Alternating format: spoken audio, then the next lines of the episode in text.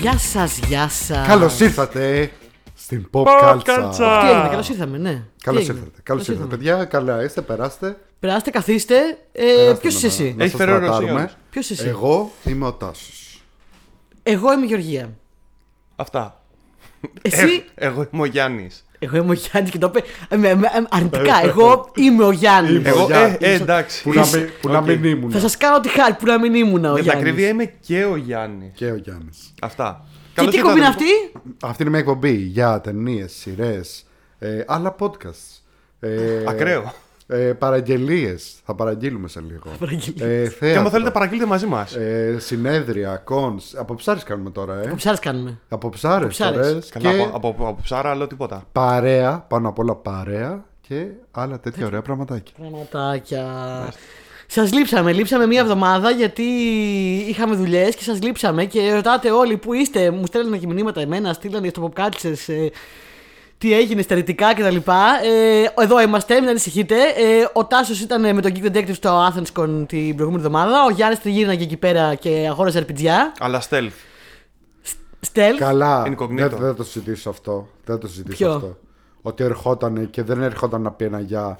Και Μα τον δεν πετύχε- προλάβαινα. Και τον Stealth. πετύχε ένα τυχαία. Ε, Ρε, δεν προλάβαινα. Ερχόμουν με το καταραμένο το, το Β2, το Β2. και το πήγαινε οποίο με κατευθείαν άφηνε- εκεί με τις ορπιτζάδε. Του αρπιτζάδες και έκανε πιτσί. Ε, τι να Αρπιτζιάς. κάνω, θα έκανα τον πρώτο γύρο. Εγώ δεν ήμουν πουθενά γιατί ήμουν άρρωστη. Περαστικά. Ε, είμαστε όμως πάλι εδώ αυτή τη εβδομάδα. Είχα μία δύσκολη ομάδα. Θα ζητήσω από τα καλτσάκια τα αγαπημένα να στείλουν ε, πολύ πολύ θετική ενέργεια να μου φτιάξουν τη διάθεση και την Όχι θετική ψυχολογία. ενέργεια, thoughts and prayers. Thoughts, pre- ε, θετική ενέργεια εγώ το λέω. Ε, vibes, τέτοια vibes, Vibes. γιατί είχα μια πάρα πολύ δύσκολη εβδομάδα. Είχαμε Πριν, κάτι Το κατάλαβες ότι πριν είπες: Είχα μια δύσκολη ομάδα. Ό- Όχι ομάδα. ομάδα είπα, είμαι και λίγο μπουκωμένη ακόμα είναι και μου έχει περάσει. Ε, Τέλος πάντων, είχαμε κάποια προβλήματα υγεία στην οικογένειά μου και λίγο. Περαστικά να είναι όλα. Να είναι περαστικά. Μακάρι, θα δούμε. Στείλτε μου ε, θετική Vibes. ενέργεια.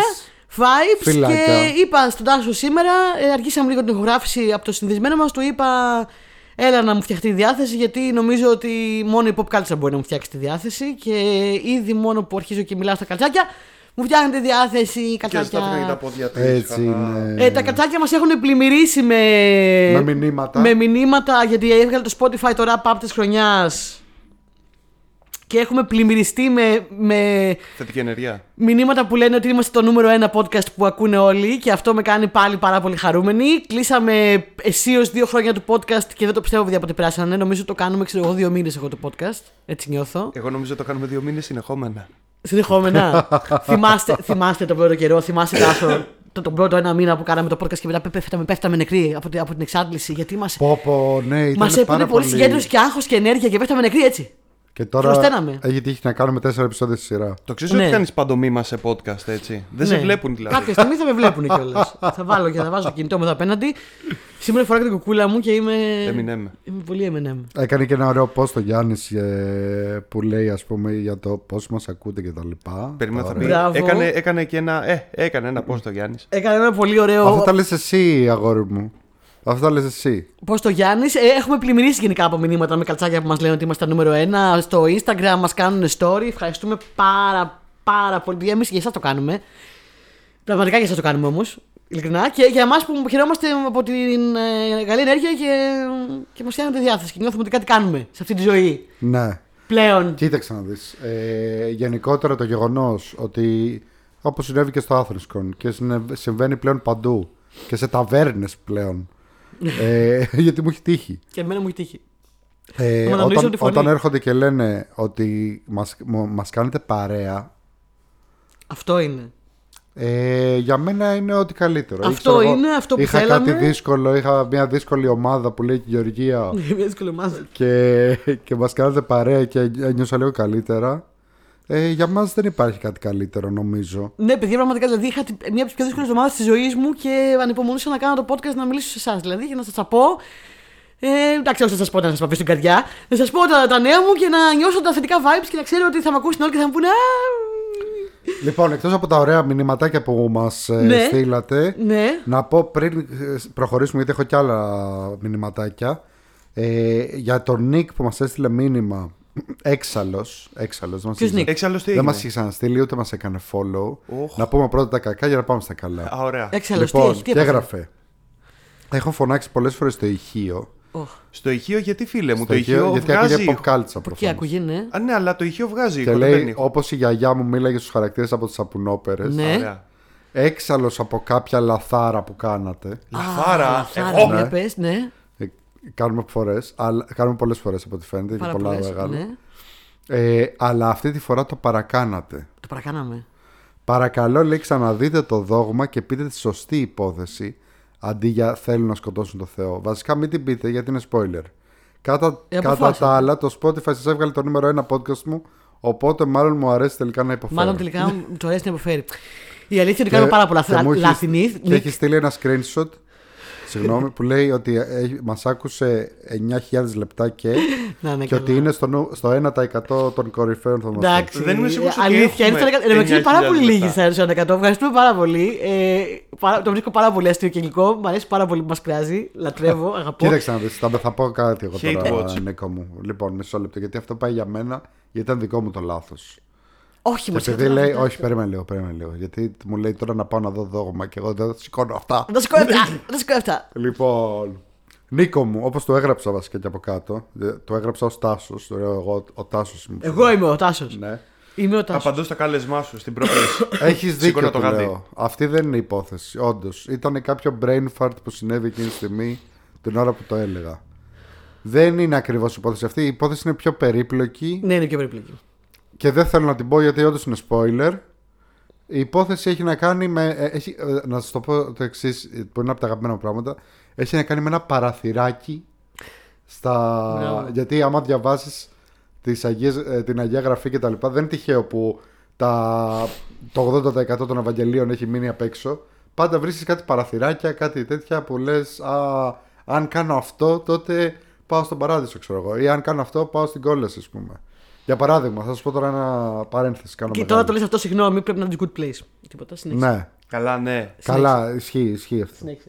Λοιπόν, ε, για παράδειγμα, το ξέρεις ότι ξέρουμε πόσοι βρίσκονται στον παράδεισο αυτή τη στιγμή; What? Πόσοι; Υπάρχει απογραφή. Τι εννοείς; Ξέρουμε πόσοι βρίσκονται στον παράδεισο αυτή τη στιγμή. Ε, πώς; Άμα το, άμα το καλοσκεφτείς, σύμφωνα με την Αγία Γραφή, Θα με τρελάνε αυτό. Έχει χωρητικότητα. Ε, θα, μπορεί να είναι το, και το κέντρο να έχει χωρητικότητα. Μέγιστος είναι, αριθμός είναι, ανθρώπων. είναι, είναι τίποτα που έχει να κάνει με το πώς είναι γραμμένο το τέξ σε φάση ότι Ναι. θα πάνε στον παράδεισο μόνο μετά τη Δευτέρα παρουσία. Οπότε σε φάση όλοι είναι στον προθάλαμο τώρα. ισχύει αυτό, ότι όλοι είναι στην προθάλαμο Ναι. και θα πάνε μετά Δευτέρα παρουσία. Οπότε κανονικά δεν θα πρέπει να είναι κανείς εκεί. Άδειος ο παράδεισος. Αλλά υπάρχει ένα άτομο. Ένα άτομο. ναι. Ε, Ακριβώς απ' έξω είναι ο Άγιος Πέτρος. Όχι, όχι. Με ένα ένας άνθρωπος. Με- Είναι δεν μιλάμε αυτός που ούτε, πήρε ο- ούτε για τον Χριστό, ούτε για. Είναι αυτός που έχει σταυρωθεί δίπλα- δίπλα- δίπλα. του. Ακριβώς. Ο- What? ο κλέφτης, Ε, ναι. γιατί- Γιατί, γιατί θα το σε είπε δω απόψε. ότι απόψε θα είμαστε μαζί στον παράδεισο. Και θα την Οπότε πούμε, ναι. αυτός έχει πάει από τότε Ωραία, και φίλε, και είναι περιμένει μόνος του. Περιμένει 2.000 μόνος του. χρόνια. Και τον, έχει, και τον έχει βάλει να πλέον τραπεζομάντιλα, ξέρω εγώ. Λοιπόν, οπότε αν το καλοσκεφτείς Μα σύμφωνα πού με την Αγία πήγαν Γραφή, όλοι; Αυτό ας πούμε είναι ένα παραθυράκι. Λοιπόν, για να συνεχίσω λοιπόν στο αυτό που λέει ο Νίκος. Ισχύει, έχει δίκιο ο Νίκος ότι έκανα λάθος και δεν είναι αυτή η υπόθεση του δόγμα. Το, δ- το δόγμα το λέω έτσι και δεν το λέω. Του dogma. Δεν το κλείνω. Ντάγμα. Ε, ωστόσο, Νίκο μου, οι εργατόρες που έχω δουλέψει εγώ, που έχω κάτσει να βλέπω το δόγμα, ο Κέβιν Σμιθ δεν πρέπει να μου κόβει έρσημα. Σωστά. Οπότε, Επίσης, ε, δεσμεύομαι, Νίκο μου, εγώ πρώτον θα σου πω ότι ε, κάποια στιγμή στο άλλο podcast, το Director's Cult, θα γίνει αφιέρωμα Kevin Smith και ήδη. ε, Ένα, από τα- όταν ε, συζητούσαμε να κάνουμε αυτό το podcast, πριν καν το πούμε στον Τάσο, τον είχαμε, είχαμε αποφασίσει ήδη ότι ο καλεσμένος, ο επίτιμος καλεσμένος για Kevin Smith, ο μόνος που θα μπορούσε να έρθει στο αφιέρωμα Kevin Smith θα είναι ο Τάσος. μπορώ να πάρω Κανείς σύνταξη άλλος. από τον Kevin Smith. εγώ. Βασικά, Θα παρα... πάρει σύνταξη. μπορώ να παραλίγο το επεισόδιο να ήταν αφιέρωμα τάσος με καλεσμένο τον Kevin Smith για να Ναι, καταλάβεις. έτσι, έτσι θα γίνει όταν θα, θα έρθει αυτό το επεισόδιο σύντομα στο, στο άλλο podcast. Έχουμε συμφωνήσει όλοι οι άλλοι στο Director's Cult, είναι σίγουρο. Επίσης θέλω να κάνω ανοιχτό κάλεσμα στον φίλο Νικ να έρχεται και να αντί να φωνάζει το ηχείο και να ε, χαλάει το ηχείο του και τη φωνή του, Κάτω το ηχείο κάθε δεν- φορά ναι. που θα ακούει λάθος, το στέλνει στο Insta, εδώ σε εμάς και λέει Τι είπατε πάλι και εμείς θα το διαβάζουμε. Όχι, συγγνώμη, πάτσα να απολογιστούμε κατά λάθος, παιδιά. Συγγνώμη. Ναι. Τίποτα, τίποτα. Όλα καλά. Να Λοιπόν, χαμηλώσουμε τον ήχο τουλάχιστον, ώστε άμα τον Τίποτα, ανοίξεις να μην τίποτα. ακούγεται κάτι. Έχεις ένα δίκιο σε αυτό. Ναι. Μπορεί Συγγνώμη. και δύο. Ε, Έτσι όπως το λέγα, ε, να, να, ε, έτσι όπως από τον ενθουσιασμό μου λέγα ο Νίκ να έρθει να μας πει τι, τι βλακές λέμε, Πατάει βάζει κουμπιά. τον υπολογιστή. Και ξεκίνησε να παίζει μια σειρά. Λοιπόν, ε, επίσης ναι. θέλω, θέλω να διαβάσω ένα άλλο μήνυμα από τα άπειρα που έχουμε πάρει. Να διαβάσεις κι άλλο. Ε, τα Διάβασα. ψάχνω τώρα. Της Λίνας που λέει: Συνεχίστε έτσι όμορφα. Λέει: Είστε πολύ καλή παρέα. Σε long days στη δουλειά, σε απογεύματα που φτιάχνω watchlist και σε χωρισμούς για να απασχολείτε το μυαλό. Συγγνώμη, Ότι σε φάση η Λίνα συνηθίζει. συνηθίζει να χωρίζει, ας πούμε, κάθε εβδομάδα π.χ. Καλά κάνει, λέει, ό,τι θέλει να κάνει. Ναι. Ρενέ, ό,τι θέλει να Καλά κάνει η Μετά κάνει. κοπέλα. βάζει pop κάλτσα. Και, με, και μετά, με- μετά κάθεται έτσι, πώς πω, βάζει YouTube, ε, βρέχει απ' έξω. όχι, όχι, θα σου πω εγώ και τι Leonard κάνω. Cohen. Όταν θέλω να χαλαρώσω, δεν χωρίζω, γιατί ε- έχω μείνει με αυτόν εδώ για πάντα. Έχω, έχω Καταρχάς, κολλήσει. α- α- άμα- άμα χωρίζεις, εγώ θα πάρω τα μικρόφωνα, θα πάρω κάποια πάρω τα υλικά, θα μικρόφωνα. πάρω όλα. μικρόφωνα. Τι έγινε; Ειδικά στο Δεν είναι πιο μικρόφωνο. φωτογραφικό Ναι. φίλος. και εγώ θα πάρω τα γατιά. Λοιπόν, ε, όταν λοιπόν θέλω να χαλαρώσω και να έχω ένα χαλαρό girls night, τι κάνω; Πάω στο μπάνιο. Άμα έχει φύγει και αυτό εδώ πέρα, έχει πάει να παίξει τα παιδιά. Βάζω κυράκια γύρω-γύρω στο μπάνιο. Ναι. Βάζω τις κρέμες μου εκεί στη σειρά για να τις βάλω μετά μόλι το μπάνιο. Να προσταθώ με τις κρέμες μου. Ε, γεμίζω την πανιέρα με τα αφρόλουτρα. Πολύ ritual ακούγεται αυτό. Και ναι. βάζω, ναι, κανονικά. Και βάζω pop κάλτσα και βάζω το κινητό σε ένα σημείο στο μπάνιο στο οποίο κάνει αντανάκλαση με το πλακάκι και ακούγεται στέρεο μιλάμε. Ναι. Μεγάλη Φρου, φρου, αλήθεια. φρου. Αυτό- Βα- Παίρνω το σφουγγάρι που μου έχει κάνει δώρο ο Τάσος. Αυτό ακούγεται λίγο περίεργο που μου έχει κάνει δώρο. Το- το- Κάνω το πολύ ωραίο σφουγγάρι που μου έχει κάνει δώρο ο Τάσος, το, το, το, το ωραίο το οικολογικό, το πιγκουινάκι. Για να, για να είμαστε. Δεν περίμενε, γιατί όντως ακούγεται περίεργο. Της είχα κάνει τώρα, επειδή είχα βρει σε ένα ωραίο μπαζάρ ένα χειροποίητο σφουγγάρι που είχε, Πολύ ωραίο. είχε πάνω κουκουβάγες. Και επειδή της αρέσουν οι κουκουβάγε. Κουκουβάγες δεν είχε. Δεν είναι πιγκουίνος. Εγώ γιατί δεν νομίζω ότι είναι πιγκουίνος αυτό. Κουκουβάγια είναι. Ένα πουλάκι είναι πάντως. Είναι ένα πουλάκι. Ένα τέλος πουλάκι. Το πουλάκι τσίου. Και αυτό ακούστηκε λίγο περίεργο. Ότι- Τέλος πάντων μου έχει ότι κάνει της ένα έδωσα πολύ πουλάκι ωραίο. Για το μπάνιο. Παίζω το σφουγγαράκι, φρούτσου Λοιπόν, φρούτσου, βάζω φεύγω εκεί τα εγώ τώρα, αυτά και γιατί ακούγεται θα pop έχουμε άλλα. κάλτσα στέρεο, κεράκια, pop κάλτσα στέρεο και εγώ κάνω μπάνιο. Είναι πάρα πολύ χαλαρωτικό. Το συστήνω σε όλες τις κοπέλες που χωρίζουν και στους άντρες που χωρίζουν. Και Εσύ, γενικά εσύ ακούς και εσύ pop κάλτσα. Ναι. Πρέπει να ακούς κάποιον άλλον. Ακούω κι άλλα. Ακούω και pop αλλά κάλτσα. άκουσα, μα- σου λες... ε, Ακούω τώρα, ξέρεις, είμαι σε μια φάση που είμαι περίπου δύο μήνες πίσω. Πρέπει να σε ακούω και τα έχω ξεχάσει πια. Α, οκ. Και είναι σαν να ακούω και λέω Αχ, τι Ρε. ωραίο αυτό, να το δούμε. Ρε, σοβαρέ άνθρωπε. Συγγνώμη, πήγα και έφερα τώρα εγώ το σφουγγαράκι. Α, αυτό εδώ πέρα. Σου φαίνεται Αυτός κάνει για πιγκουίνος. πιγκουίνος. Κουκουβάγια είναι. Ναι, πιγκουίνο είναι. Με ποια λογική. Τα αυτιά τους δεν Είναι τα ένας βλέπεις. κόκκινος πιγκουίνο. Τα αυτιά τα Γιατί οι βλέπει. πιγκουίνοι δεν έχουν αυτιά; Ναι, αλλά δεν έχουν που να πετάνε έτσι. Εντάξει, μου κουφάγια. Έχει και τεράστια μάτια. Ε, θα πει τώρα οι άλλοι. Οι πιγκουίνοι δεν έχουν μάτια. Μόνο που δεν κάνει. ου. Είμαι σίγουρο ότι άμα το ζουλήξει αρκετά θα κάνει. Λοιπόν. Μπα, όχι, δεν κάνει. Ε, μ, Γίνονται και πολύ πά- ωραία μπαζάρ, Και τελευταίες πάμε μέρες. τώρα σε κάτι άλλο. Σε κάτι άλλο. Έκπληξη. Δύο podcasts εμπνεύστηκαν από εμάς. Δύο άλλα podcast. Δύο; εμπνεύστηκαν από εμάς. Δύο, δύο. Έχω φτάσει σε αυτό το σημείο που εμπνέομαι και podcast στην καριέρα μου. Δεν μπορώ. Το ένα μα- μου έστειλε εμένα κατευθείαν μήνυμα και το άλλο μας το πόσταρε, δεν μας έστειλε τίποτα. Ε, να μας στέλνετε, παιδιά. Μας το πώ τον Οδυσσέας. Μας το πόσταρε Οδυσσέας στο group. Και όντως είναι ένα παιδί που κάνει ένα καινούριο Πες podcast. τα, ανέφερε τα. Λέγεται Backtracking. Backtracking. το podcast αυτό ε, και είναι του ε, μ, Σπύρου Σπύρου, του Σπύρου του Λόλου, ναι. Ε, ο οποίος ε, ξεκίνησε τώρα, έχει ένα πολύ ωραίο podcast που μιλάει για ταινίες και τα λοιπά και μιλάει έτσι με εμπεριστατωμένα. Έχει και αυτή τη βαθιά φωνή, σαν να λέω εγώ το τηλέφωνο του Paradox. Ναι, ναι, ναι, ναι. Καλώς ήρθατε στο τέτοιο. Αυτό το ραδιοφωνικός παράγωγος του 80. Ε, αλλά εμένα μου αρέσει αυτό. Πάω να έτσι, τον είναι- κάνω follow, μου αρέσει είναι και λίγο εμένα. υπνοτιστικό έτσι λίγο Πα- Πάω να ωραίο. τον κάνω follow στο Spotify.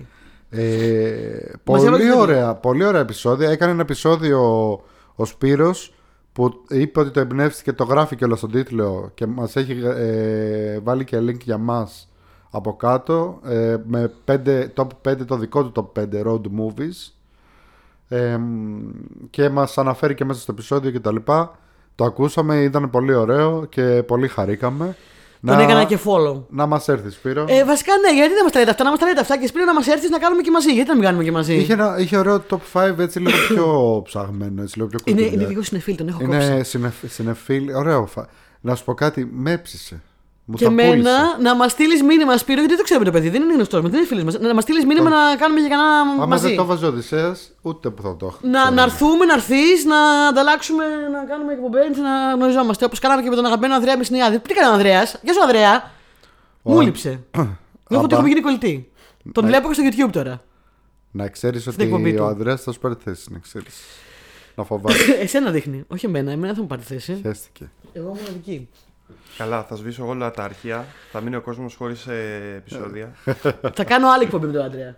Λοιπόν, Έχουμε, έχουμε. και δεν ένα έχουμε. άλλο παιδί, ο Αλέξανδρος, Αλέξανδρος, μου έστειλε προσωπικά και μου γράφει Καλησπέρα, Τάζο και sorry για την ενόχληση και προκαταβολικά για το τεράστιο κείμενο που έρχεται. Με ένα φίλο ακούμε φανατικά pop culture και περιμένουμε πώς και πώς επόμενο επεισόδιο γεια σας. για να κάνουμε και εμείς τα top 10 μας. Ναι.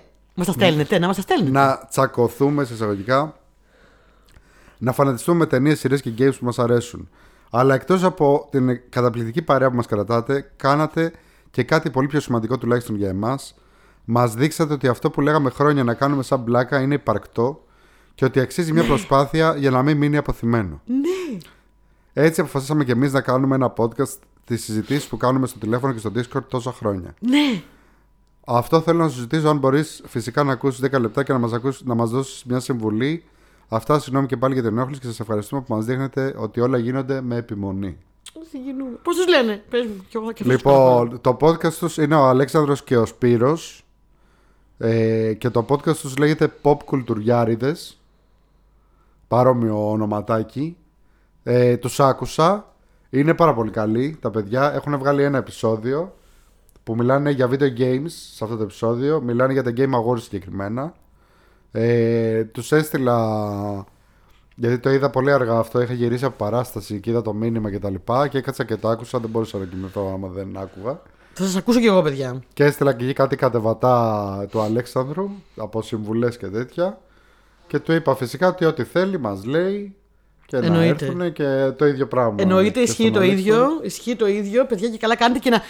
Θα σας πω και ένα άλλο, γιατί ωραία είναι στην αρχή ο ενθουσιασμός και τα πρώτα επεισόδια να επιμείνετε. Ναι. Μην σταματήσετε, μην Αυτό θέλει απογοητευτείτε. επιμονή. Θέλει επιμονή. Σας το λέω γιατί και εμείς έχουμε κάνει πόσες εκπομπές επιτυχημένες, λιγότερο επιτυχημένες, όχι πολύ επιτυχημένες. Τα έχουμε ξαναπεί. Ο Τάσος έχει κάνει εκπομπές παλιά στο παρελθόν. Εμείς με τον Γιάννη έχουμε κάνει YouTube. Ε, ε, μπορεί να μην πάει τέλεια, μπορεί να πάει τέλεια, μπορεί να πάει πολύ καλά, μπορεί να μην δέσει, μπορεί να δέσει, μπορεί να είναι συγκυρίες. Ε, να επιμένετε. Να μην, στα- να μην απογοητεύεστε, ούτε να πείτε ότι. Α, εντάξει, αυτό ήτανε. Ε, έκανα κάποια επεισόδια, κουραστήκαμε, γιατί είναι, είναι, είναι δύσκολο με την καθημερινότητα όταν έχεις κανονικές δουλειές. Και εμάς δεν είμαι πάντα, δεν είμαστε πάντα. Δεν είναι σούπερ εύκολο να συναντιόμαστε. Είναι έχουμε έρθει εύκολο. εδώ, τα άϊπνοι εδώ, ο Τάσος έχει, έχει γύρει στον καναπέ να κοιμηθεί. Έχουμε, έχουμε βρεθεί ο Γιάννης να κοιμάται, εγώ να είμαι άρρωστη, να είμαι χάλια. Έχουμε κάνει γυρίσματα με, με, μετά από νοσοκομείο, με άσθημα, με ψυχολογικά, με, με, με, με, με θανάτους, με αυτά. Να επιμείνετε. Να το, να το δείτε σαν ε, αγάπη και ψυχοθεραπεία και ακόμα δεν σας ακούει κανείς. Και εμείς αυτό λέγαμε στην αρχή. Α δεν μας ακούει κανείς. Τελικά μας ακούνε πολύ. Ε, να μην είναι, το πάτε. εύκολο, είναι εύκολο να απογοητευτείς. Είναι, εύκολο Είναι πολύ εύκολο να να αποδευτεί αυτό. να το αφήσεις. Ε, εγώ ακόμα απαντάω σε σχόλια ακόμα και σήμερα. Α, πώς και έχετε τόσο, λίγους, ε, τόσο λίγα views και τόσο λίγα τέτοια. Ε, εντάξει, κοίταξε να δεις. Σιγά σιγά. Σιγά σιγά. Ε, κα- πολύ, είναι πολύ σπάνιο να γίνεις viral κατευθείαν. Και ακόμα και αυτοί που γίνονται viral κατευθείαν θα πρέπει κάπως να το κρατήσουν. Δεν είναι ότι... Και εμένα δεν έχει πολύ σημασία το viral, το λέω ειλικρινά. Για μένα έχει σημασία το engagement και η, η pop culture έχει το καλύτερο, είναι το πιο παραγωγικό podcast, έχει το καλύτερο κοινό, έχει full engagement. Το νιώθω ότι γουστάρει ο κόσμος και είμαστε το νούμερο ένα του όρους, γι' αυτό είμαστε και το νούμερο ένα. Και μ, αυτό.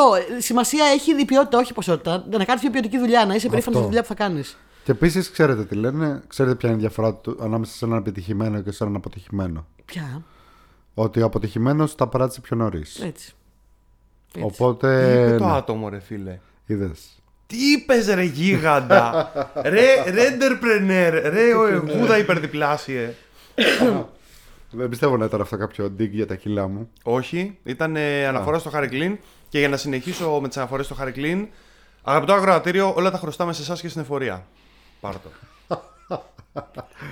Εγώ Πάμε δεν να χρωστάω συνεχίσουμε. πουθενά. Έτσι, έχω κα- κου- κου- κούτελο καθαρό και δεν χρωστάω πουθενά. Στο κοινό δεν χρωστάς τίποτα δηλαδή, ρε φίλε. Μόνο αγάπη, την αγάπη μου. Ω, Την αγάπη. Εντάξει, μ, οκ. Την Εντάξει, αγάπη. Καλή τρίμπλα. Καλή τρίμπλα. Λοιπόν, Πάμε στις ταινίες. Ε, πάμε να- πάμε να δούμε. Είμαστε στα Α- 20 λεπτά. Δεν ναι, πειράζει, α- λέει, είπαμε τα, τις αγάπες με 20 τους, με τους λεπτά κρατές μας. σωρόπια να πούμε και ο κόσμος λέει: Θα Σωρόπια. γίνει καμιά ταινία, θα μας πείτε να δούμε. Θα σας πούμε. Ε, δόξα τω Θεώ, επειδή. Δόξα τω Θεώ. Ε, όταν, ειδικά όταν δεν είμαι καλά και έχω θέματα, όλη την ώρα είμαι με ένα τέτοιο στο χέρι και βλέπω κάτι. Γιατί μόνο, μο- ε, Ε, μόνο Δεν αυτό. κατάλαβα τίποτα από αυτή την πρόταση. Έχω ένα τέτοιο στο χέρι. Ένα Έχω ένα τάμπλετ, τέτοιο ένα, στο έναν χέρι. υπολογιστή, ένα κινητό, ένα κάτι και Και βλέπεις βλέπω. ταινίες. Ε, το escapism και οι ταινίες και οι σειρές είναι παιδιά, το μόνο πράγμα που έσωσε τη λογική μου τις τελευταίες μέρες που ήμουν πεσμένη. Έτσι. Ε, είδα πολύ πράγμα. Μ- Δηλαδή. Ποιο καινούριο; Είδες τίποτα καινούριο, Είδα, λέω. είδα και καινούργια, καινούργια, καινούργια. Τι θέλεις; Για πες. να σου πω. Και ταινιά. Λοιπόν, καταρχά Παρεμπιπτόντω, να ξέρεις ότι πήγα και είδα το Marvels και μου άρεσε πάρα πολύ. δεν είχα δίκιο. Μου άρεσε πάρα Δεν πολύ. τα είπα σωστά; Ναι, με. Μ, Καλό, δεν τα είπα. Καλά, δεν τα είπα. Ε, Καταρχάς είδαμε, είδα, είδαμε με το Γιάννη Leave the World Behind. Είδες; Βγήκε χτες ή τι είναι προχτέ. το Live the Όχι. Είναι αρκετά καινούριο. Βγήκε είναι. στο Netflix μόλις τώρα. Πες τα, πες τα, πες τα. Όχι τίποτα, θέλω να πω ότι είναι του, Asa- του Α, Sam με Esmail. Julia Roberts. Ναι, ναι, ναι. Όχι μόνο. Παίζει Julia Roberts. Ε, μ, ε, Ethan, Ethan Hawke. Hawke, ε, Mahershala Mahershala Ali. Ali. Kevin Bacon, η παντρινή μου αγάπη. Ναι, γενικά μικρό cast. Δεν. Εντάξει, δεν το λες chamber film έτσι, επειδή γνωβολάνε. Εντάξει, είναι λίγο chamber με μια έννοια. Ε, είναι, λοιπόν, είναι Sam Esmail. Sam Esmail Mr. είναι ο Mr. Robot, ο δημιουργός του Mr. Robot και του Homecoming. Εγώ περνάω μια. Εγώ λατρεύω Mr. Robot, τα έχω ξαναπεί στο podcast. Πεθαίνω, κόβω φλέβες. Ήταν από τα αγαπημένα μου πράγματα ever είναι το Mr. Robot. Και εμένα, και εμένα. Ε, αγαπώ τον Sam Esmail σαν σκηνοθέτη και περνάω μια Sam Esmail φάση γιατί εκτός από το Leave the World Behind είδα και το Homecoming σχεδόν όλο, θα τα πω μετά στις σειρές. Το οποίο δεν είναι καινούριο βέβαια, αλλά Ναι. περνάω λοιπόν τη νέα αναγέννηση Sam Esmail ε, φάση. Ε, έχω να πω ότι ρε παιδί μου, αυτός ο σκηνοθέτης, δημιουργός, creator, writer, τα πάντα, κάπου μου μιλάει εδώ, εδώ, εδώ, στο, εδώ, εδώ στον οντιαίο μελό μου μιλάει, μου μιλάει. Είναι, είναι, είναι πολύ καλός. είναι, είναι πολύ δυνατός. Έχει ματιά. Έχει ματιά και αυτό μου αρέσει πάρα πολύ. Λοιπόν, το Leave the World Behind είναι μια ταινία που θα μπορούσε να την πεις λίγο κάπως chamber movie. Δεν θέλω να πω πολλά για να μην κάνουμε πολύ spoiler, γιατί είναι πολύ βασισμένη στην αγωνία. Μου θύμισε λίγο παλιός Σιαμαλάν ε, στα καλά του. Ναι. Μου θύμισε λίγο Omens του Σιαμαλάν που σου αρέσει και πολύ. Science. Ε, Science. Γιατί, γιατί πάντα λέω το Science Omens; Το έχω ξανακάνει αυτό σε άλλο επεισόδιο. Γιατί στα ελληνικά το λένε Ιωνός. Φωνάζει ο Νικ τώρα στο, στο, στο ηχείο. Ποια, ρε! λοιπόν. Ε, ναι, επειδή στα ελληνικά είναι ο ενός. Έχεις απόλυτο δίκιο. Είναι- Αυτό που λες είναι πολύ λογικό. Είναι, είσαι Το μπερδεύω κι εγώ. άνθρωπος.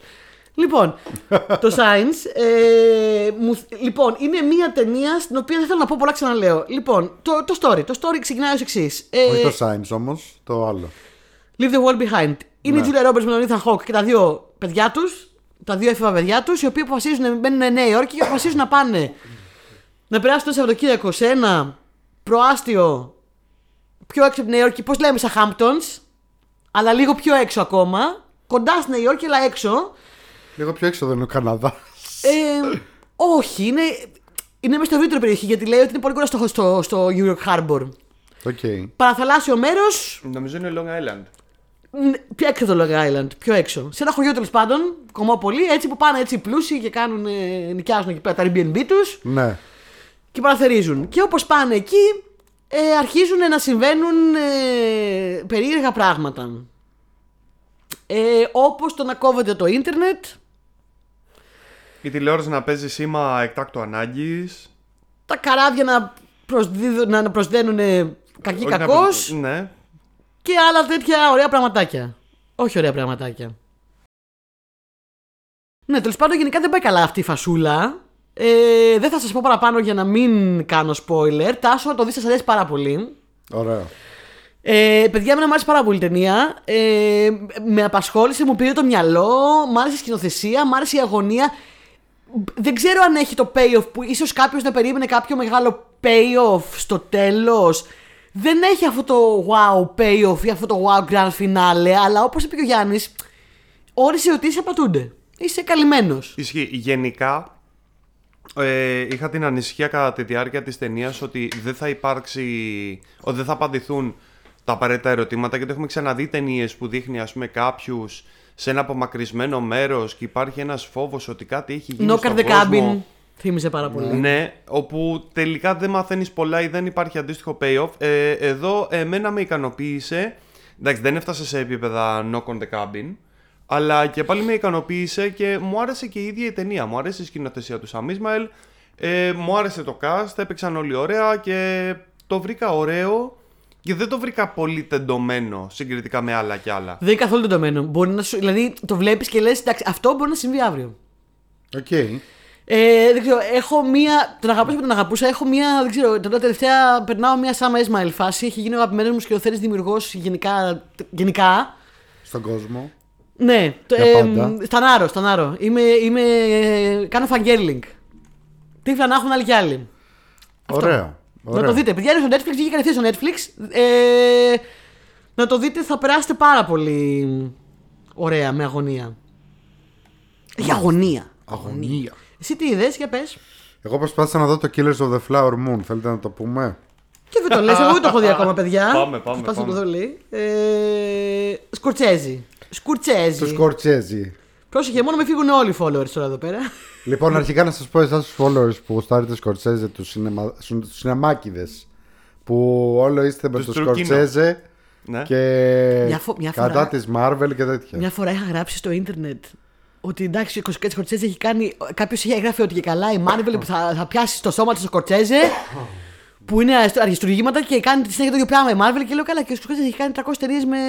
Με gangster. Με γκάγκστερ. Και παιδιά, το τι βρυσίδια έφαγα. Το τι μου την πέσανε όλοι. Glorified Λέω, Καλά, συγγνώμη, gangsters. μη με βαράτε. Εδώ μεταξύ, συγγνώμη, εγώ έχω δει ότι ο Σκορσέζε έχει κάνει τα σχόλια ότι α, οι ταινίες Marvel είναι σαν να πάρξε. Εντάξει, ωραία. Για ποιο λόγο λιφέρονται σαν η Marvel να, έκανε, να έδωσε μια ενοποιημένη απάντηση προς τον Σκορσέζε. Έχουν Ναι. βγάλει κάποια ταινία, ξέρω που να Όχι, βρει τον όχι. Να Σκορσέζε. σου πω Τίποτα. κάτι, ο Σκορσέζε ξέρεις τι κάνει. Ο Τι πάει και Σκορσέζε- κάνει. Πάει και κάνει αυτό το. Έχει, έχει βρει τώρα. Όποτε είναι να βγάλει ταινία, πάει και λέει κάτι. Για τη Marvel. Ναι, ακραίο. Και ασχολούνται όλοι, γίνεται ζου- σούσουρο και διαφημίζει την Ναι, ταινία γιατί, του. γιατί πλέον δεν, ε, πάει καλά, δεν πάνε καλά οι ταινίες του. Δηλαδή ούτε το Irishman πήγε, πήγε καλά, ούτε αυτό πήγε ιδιαίτερα καλά. Και εδώ λοιπόν πάμε λίγο στο τέτοιο. Αρχικά, εσείς που γουστάρετε Σκορσέζε και τα λοιπά. Που κι εγώ γουστάρω, εντάξει, όλοι γουστάρουμε Σκορσέζε, δεν κάνανε. Μην Εγώ λέμε δεν τώρα κόβω και βλακίες. φλέβα. Καλό. Εντάξει, παιδάκι μου, είναι, Έλα, εντάξει, είναι, δεν είναι βλέπ- σκηνοθετάρα, είναι σκηνοθετάρα. Είναι Ναι, ένα δεν μεγάλο λες, ας πούμε, τι μεγάλο idea σκηνοθέτη, είδα παιδιά. τώρα. Ναι, όχι, έχει κάνει ταινίε που μου Λοιπόν. αρέσουν πάρα πολύ. Έχει κάνει ταινίε που δεν μου αρέσουν. Ω, εντάξει. Αλλά τώρα το, το καταλαβαίνετε ότι έχει ξεχάσει τι σημαίνει ταινία έτσι. Το καταλαβαίνετε ότι δεν είναι. Παιδιά, ε, Ότι- Περνάει αυτό που περνάνε πολύ μεγάλη σκηνοθέτη ηλικία. Περνάει κα- τα βίθια του. Ναι, καταλαβαίνετε. Τώρα τρεις ή μισή ώρες δεν είναι ταινία. Ε, δεν είναι ταινία, ρε φίλε. Βγάζει βίτσια, εντάξει. Δεν είναι ταινία τρεις ή μισή ώρες. Δηλαδή, χέσε με. Δηλαδή, πήγες στο Village χωρίς διάλειμμα και είδες τρεις ή μισή ώρες ταινία. Τι έκανες; Καταρχάς, Έπασε προστάτη. περίμενε, περίμενε. Ε, περίμενε τι περίμενε. έκανες; Και, και αν δεν έχει, απέκτησε. Ε, προστάτη εννοώ. Να σου πω, η ταινία. Πέθανε εκεί από το. Πώς το λένε, δεν, ε, από- από αφυδάτωση και ταυτόχρονα από το κατούριμα. Και... Δεν μου Πώς λες. γίνεται αυτό; Η ταινία αυτή λες, Ναι. είναι 3,5 ώρες. Ωραία. Τρεις ή μισή ώρες. Είχε, είχε, Είναι πράγμα, τρεις ή μισή ώρες. είχε πράγμα για 3,5 ώρες ή είχε μέσα και κανένα βαμμένο τείχο να Δεν στεγνώνει; καταλαβαίνεις, Γιάννη μου. Γιατί εγώ προσπάθησα. την- Ε, ήδη είμαι στις δύο δόσεις και πάω για τρίτη για να την τελειώσω. Μάλιστα. Ε, Χθε με πήρε ο ύπνος. Συγγνώμη κιόλας. Ε. Είχα δει δυόμιση ώρες. Συγγνώμη, Μάρτιν. Excuse, Συγγνώμη. excuse him, Martin. Μετά από Excuse him. δυόμιση He was ώρες ήμουν tired. κουρασμένος. Δουλεύουμε. Δουλεύουμε αύριο. Δουλεύουμε, κύριε Μάρτιν. Δουλεύουμε αύριο. We have to work, Martin. We're not Λοιπόν, billionaires. Ε, λοιπόν, αυτό το θέλω να κάνω μια παρένθεση. Πήγα τις προάλλες σε ένα stand-up και το έλεγε ο Χριστοφορίδης για την Μαρία του Σολομού για το podcast της. Ότι ακούσω εγώ και λέει Ο έρωτας είναι έτσι και άμα ο έρωτας δεν σε πιάσει και σε κάνει από εδώ και σε. Μωρή, δουλεύουμε αύριο. Πω, πω, πέθανα, πέθανα στο γέλιο, πέθανα. Τον, τον αγαπώ. Θέλουμε να μας πιάσει. Λέμε. Λοιπόν, ε, λοιπόν, Μάρτιν μου, ε, κοίταξε να δεις. Όχι απλά, έχει πολύ ζουμί, γιατί μου λες. έχει ζουμί η υπόθεση. Κάναμε crossover τώρα κοντοπίδι επιστολή προς τον Μάρτιν Σκορσέζε. Α, δεν ξέρω. Ναι, δεν αφού το τα έχω λέει δει, δεν το έχω ελληνικά, εγώ τα μεταφράζω στα αγγλικά. Εντάξει, ωραία. Πάμε, πάμε. δει. Δεν το πάμε. έχω δει. Ψήθηκα. Είμαι εδώ γι' αυτό. Ε, λοιπόν, ε, τι έλεγα, πού ήμουν; Ότι Μάρτιν. Μάρτιν μου είπες. Ναι. My Martin. Στα αγγλικά. My Martin. Ε, όχι, απαντούσα σε σένα. Leave Απαντούσα σε leave σένα my Martin, ναι. που έλεγες άμα έχει ζουμί και τα λοιπά. Γενικά έχει ζουμί. Α, ωραία. Οκ, εντάξει. Γιατί βασίζεται σε μια αληθινή υπόθεση Ωραία. η οποία ξεκινά, ε, ξεκινάει από τότε και συνεχίζει μέχρι σήμερα. Ε, μέχρι σήμερα βασικά, άμα δείτε και το Αλάσκα τη σειρά που σας έχω προτείνει που ακυρώθηκε Ναι, ναι, εχθρός, ναι. θα δείτε ότι γίνονται πάρα πολλές δολοφονίες ηθαγενών, κυρίως γυναικών, Ναι. οι οποίες δεν εξεχνιάζονται ποτέ και δεν ασχολείται κανείς μαζί τους. Δεν τους νοιάζει. Ναι, ναι, ναι, δεν τους Δεν τους νοιάζει. νοιάζει. Σα Ε, σας έχω πει ότι υπάρχει ένα είναι όρο που κάτι έχει α- αστυνομία για αυτό το πράγμα, έτσι. Για πες. Βάζει πάνω στο file τα, τα αρχικά NP. NP. Non-person. Α, ωραία. Ναι. Ε, Για εργάτριε, για τρανς άτομα, Το για δείχνει- ιθαγενείς. Το δείχνει και αυτό. Λοιπόν, ε, μ, σου δείχνει μια φυλή. Είναι μια φυλή. Αυτό, η, η ταινία είναι εποχής, έτσι. Είναι πριν από 150 χρόνια, κάτι τέτοιο. Ε, και είναι μια φυλή ο Σάγκε στην Αμερική που έχουν πάρει και αυτοί ένα, μια μικρή έκταση και τα λοιπά όπως όλες οι φυλές των Ιθαγενών εκεί και απλά έτυχε και στην έκταση αυτή βρέθηκε πετρέλαιο και αυτοί αμέσως έγιναν οι πιο πλούσιοι, το λέει στην αρχή, οι πιο πλούσιοι άνθρωποι στη γη ε, ανά τετραγωνικό μέτρο.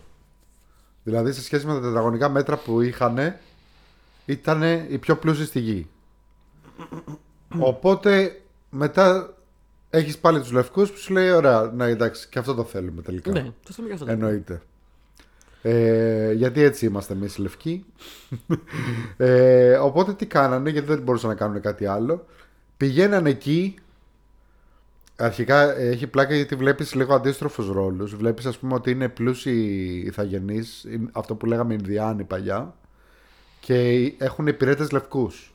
Μμμ. Ο, υπηρέτες, παιδικό προσωπικό, ε, σοφέρ, όλοι είναι λευκοί. Πηγαίνανε εκεί λευκοί και ή προσπαθούσαν κάπως να τους φάνε τα λεφτά, να τους κλέψουν, να τους κάνουν δεν ξέρω εγώ τι, ή οι λευκοί άντρες πηγαίνανε και παντρεύονταν τις γυναίκες εκεί τις θαγενείς. Και μετά τι κάνανε, τις σκοτώνανε και παίρνανε την περιουσία. Ωραίοι. Ωραίοι τρόποι. Λοιπόν, και σου δείχνει από την αρχή, σου δείχνει κάποιες πολύ σκληρές σκηνές που σου λέει ότι όλα αυτά είχαν πάει ανεξεχνίαστα. Κανείς δεν κοίταγε. Σου λέει αυτοκτόνησε. Μα το, Μα είναι στην μα πλάτη. τον πυροβόλησε κάποιος στην πλάτη και ήταν και. Αυτοκτόνησε, αυτοκτόνησε. Και, δε- και, δεν έχω, και δεν βρήκαμε και το όπλο. Αυτοκτόνησε. Αυτοκτόνησε, Αυτοκτόνησε, ξεκάθαρα. αυτοκτόνησε πυροβολώντα τον εαυτό του στην πλάτη και πρόλαβε και πέταξε και το όπλο. Έτσι. Έλεγε. Λοιπόν, ε, αυτό γινόταν και αυτό συνεχίζεται και μέχρι σήμερα. Δυστυχώς. Αυτή είναι μια πολύ σκληρή υπόθεση. Και αυτή η υπόθεση έχει πάρα πολύ ζουμί. Έχει πράγματα μέσα τα οποία στα περνάει πολύ στον Ντούκου. Αυτό είναι η απάντηση προς εσένα, Γιάννη. Δηλαδή, έχει, είχε κι άλλο ζουμί άμα ήθελε. Αλλά Μάρτιν μου να σου πω κάτι. Κάνε μια σειρούλα, Μάρτιν. Κάντο σειρά, ρε Μάρτιν. Δεν από το θέλει, σπίτι κάνει μου. σινεμά ο Μάρτιν. Δηλαδή, Μάρτιν. δεν, μπο- δεν το μπορώ αυτό το πράγμα. Σε παρακαλώ, ηρέμησε Τάσο. όχι, εκνε- Έχουμε καλές σχέσεις με τον Μάρτιν. Ρε δεν φίλε, θέλουμε να τα σπάσουμε ρε φίλε, τώρα. Ειλικρινά επειδή- εκνευρίζομαι γιατί είναι αυτό που είπε η Γεωργία. Σνομπάρουν ακόμα. Ναι, ναι, τύποι ακόμα. σαν τον Σκορσέζε, σκο- σνομπάρουν ακόμα τις σειρές. Παρόλο που έχουν βγει απίστευτε σειρές. Παρόλο που και ο ίδιος ο Σκορσέζε έχει βγάλει το Boardwalk Empire, μία από τις πιο ωραίες σειρές που έχουν βγει ever. Και δεν είναι και ο μόνος έτσι. Λοιπόν- Λοιπόν... Ο Ridley Scott ασχολήθηκε με το Raised by Wolves. Χάλια Ναι, ναι, έκανε, ναι. δεν πειράζει, οκ. Βγάλε το συνεχίζουμε. σειρά, ρε Μανε Μάρτιν. Βγάλε το σειρά. Μάρτιν, Μην make μου a TV βγάζεις- show. Μην μου βγάζεις 3,5 ώρες ταινία και κάποια πράγματα κιόλας μου τα περνάς στο. Μάρτιν, we have bladders. We need Ναι. to pee. Μου, δει- μου δείχνει ας πούμε το... Δείχνει και τη σφαγή στην Τούλσα που έχει, γίνει, έχει γνωστή πλέον Και το δείχνει σε μια σκηνή σε φάση ότι δύο δευτερόλεπτα ξέρω εγώ Που το βλέπουν στο σινεμά σαν ειδήσεις. Γιατί τότε βλέπανε τις ειδήσεις στο σινεμά Ναι. ε, Λοιπόν, βγάλει το σε σειρά ρε πως, δηλαδή δεν είναι τέτοιο. Και το βλέπεις ότι και σαν ταινία, δηλαδή οκ, να μου πεις ότι είναι μια ταινία 3,5 ώρες ρε φίλε, αλλά σε κρατάει από την αρχή στο τέλος. Όχι, δεν σε κρατάει από την αρχή στο τέλος. Δηλαδή δεν έχει τέτοιο, έχει πολλές παύσεις, έχει πολλές... ε, Δηλαδή είναι Τώρα, για συγγνώμη, επεισόδια τώρα. αυτό Ίσως το πράγμα. φανώ λίγο υπερβολικός. Εάν ήμουνα σε αεροπλάνο και ξαφνικά χάναμε ένα κινητήρα και ακολουθούσε μία, μία αγω, πώς το λέει, αγωνιώδη σεκάνς, εγώ μέσα στο αεροπλάνο, έτσι. Εσύ είσαι μέσα στο αεροπλάνο, Ναι, καταρχάς. όπου Ναι. 3,5 ώρες θα προσπαθούσε ο πιλότος να το προσγειώσει, ακόμα και αυτό δεν θα με κράταγε. Κάποια ώρα θα βαριόμουν, θα έλεγα, έλα να ψοφήσουμε, να τελειώνουμε. Τι 3,5 ώρες ρε φίλε; Τρεισήμισι ώρες, ρε φίλε. Δηλαδή, οκ. Ε, μ, βγάλε το στη σειρά. Απλά αυτό. Απλά αυτό. Και το ίδιο. Έτσι, χαντακώθηκε- έτσι χαντάκωσε και το Irishman. Εμένα μου άρεσε το Irishman. Περίμενε, Ήμουν μόνος. περίμενε. Επειδή όπως είπα πριν από λίγο έχουμε καλές σχέσεις με τον Μάρτιν. Θες όντως να γυρίσεις να του πεις ότι έτσι χαντάκωσε το Irishman.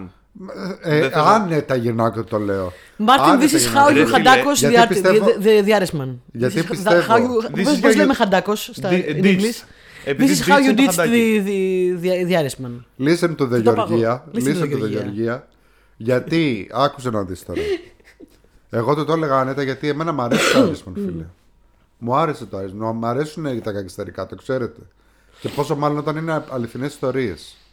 Λοιπόν, αν το έβγαζε το Irishman σε 2-3 επεισόδια, σαν special, έτσι και στο Netflix βγήκε. Μίνι σειρά. Ναι. Γάμισε το τώρα το σινεμά. Δηλαδή έχουν το κόλλημα αυτό να το βγάλεις στο σινεμά. Αυτό είναι το θέμα. Το θέμα του Σκορσέζε είναι να το βγάλεις στο σινεμά. Εντάξει, καταλαβαίνω το βίτσιο ότι. Α, η μυρωδιά του popcorn. Το communal experience. Δεν είναι- Ναι, ρε είναι φίλε μου, μεταξύ- ξέρεις τι, communal experience ήταν και όταν οι σκλάβοι και εγώ τραβάγανε κουπίς στη γαλέρα. Δεν περνάγανε καλά. Α, ήταν communal experience. Τι τρεις ή μισή ώρες, ρε αγάπη μου. Ναι. Δεν, μπορεί είναι να ωραίο βγάλεις το και σε μεταξύ, δύο. ρε φίλε. Είναι ωραίο. Έχει ζουμί. Έχει τέτοιο. Στεναχωριέσαι πάρα πολύ γιατί είναι πραγματικά αυτά που βλέπεις. Ο Ντενίρο παίζει Ντενίρο και Ντικάπριο και παίζουν τους ρόλους τους εκπληκτικά. Τους συχαμένους ανθρώπους που παίζουν, τους συχαίνεσαι και εσύ ο ίδιος. Αναμενόμενο. Ε, Είναι πολύ καλοί ηθοποιοί. το βλέπεις όλο με ενδιαφέρον και τα λοιπά. Δεν χρειάζεται, ρε φίλε. Τέλος πάντων. Δηλαδή, εντάξει, κρίμα. Για Ωραία, μένα περίμενε. κρίμα είναι. Να κάνουμε τώρα και ένα μικρό disclaimer λίγο πιο σοβαρό ότι, οκ, ε, καταλαβαίνω ότι είναι πολύ δυσάρεστο όταν κριτικές αναλώνονται σε ένα βασικό αρνητικό συστατικό του έργου, είτε αυτό είναι ταινία, σειρά, οτιδήποτε. Αλλά αντίστοιχα όμως να καταλάβουμε κιόλας ότι όταν το αρνητικό αυτό επηρεάζει οριζόντια όλη τη διάρκεια της ταινίας και σε εμποδίζει από το να το χαρείς, είναι κάτι το οποίο χρήζει το απαραίτητο χρόνο να το αναλύσουμε. Αυτό, Δηλαδή, αυτό ακριβώς. Δηλαδή, εγώ σου βάζω. Ποια είναι η αγαπημένη σου ταινία, ever; Ε, όποια και να είναι σίγουρα δεν ξεπερνάει ρε φίλε τις δύο, δυόμιση ώρες. Ποια είναι, βαριά. ποια είναι, πες μια. Ποιο, πες Blade Runner. Ωραία. Ε, σου βάζω το Blade Runner, αλλά για να το δεις Ναι. θα πρέπει να σου κάω παστέλια. Ε, όχι ρε φίλε. Ε, δεν, Δεν θα, γίνεται- δεν θα δεν- επικεντρωθείς στο αρνητικό αυτό. το Προφανώς, τέτοιο. προφανώς. Θα πεις ρε φίλε, οκ, μου- ε, όσο και αν μου άρεσε, μου σκάγανε παστέλια. εκεί και πέρα. Και στη τελική ανάλυση, συγγνώμη τώρα, συγγνώμη. Έχουν βγει ταινίες οι οποίες πραγματεύονται μεγάλα πράγματα. Έχουν βγει ταινίες οι οποίες είτε πραγματεύονται τη βίβλο, είτε το δεύτερο παγκόσμιο πόλεμο, είτε πράγματα τα οποία έχουν πάρα πάρα πολλές λεπτομέρειες και όλες όλες είναι σημαντικές. Όλες είναι σημαντικές. Ό,τι ταινία και να βγάλεις τώρα, ας πούμε, το Patton. Ωραία. Ό,τι ταινία και να βγάλεις για το δεύτερο παγκόσμιο, έχει άπειρες λεπτομέρειες μέσα που είναι σημαντικές για την έκβαση. Θα κάτσουμε δηλαδή να βγάλουμε μια ταινία 7 ώρες. Δεν μπορούμε να την κάνουμε 2 ώρες για να μπορεί να την δει ο Κοσμάκης. Μάρτιν μου. ε, μην, μην ξεχνιόμαστε γιατί μιλάμε στον Μάρτιν τώρα. Ναι, ναι, Γεωργιά, ναι, ναι. γιατί δεν My μεταφράζεις; Martin. Δεν, δεν, My δεν θα Martin. καταλαβαίνει άμα του πεις ένα και το My Ε, το τα Martin. είπα τώρα, πάλι θα το τα πω. Leave my Martin tweet. Ε, Πώς είναι το τριφύλι ρε, στα αγγλικά; Clover. Tweet Clover. Μάλιστα. Ωραία, λοιπόν, έλα, επόμενο. Θέλετε να σας πω Πες μ, μας, τελείωνε. καινούρια μέτρια; Θέλετε να σας πω περίμενε. λίγο πιο παλιά, όχι, όχι, μέτρια; Όχι, εγώ θέλω να Καινούργιες, πεις... καινούργιες. Καινούργιες να πω. Ωραία. Εντάξει, ωραία, πιο μετά το παλιό, γιατί θέλω να, απο- να πεις άποψη και για το Watchmen. Δεν έχω το φτάσει σειρές Watchmen. καλέ, κάτσε, θα, θα, θα το Εντάξει, αναφέρω. Λοιπόν, καινούρια. Ωραία, θα πω και το The Holdovers, παιδιά, που βγήκε τώρα μόλις. Ε, το The Holdovers είναι η νέα ταινία του Alexander Payne. Payne, Payne, Payne, Payne. Το Αλέξανδρο Πόνου. του Helmut. Ε, μ, στην οποία παίζει ο, ο πολύ αγαπημένος Πολ Giamatti. Είναι πρωταγωνιστής. Ε, μ, είναι και το πιο μεγάλο όνομα της ταινίας. Ωραία.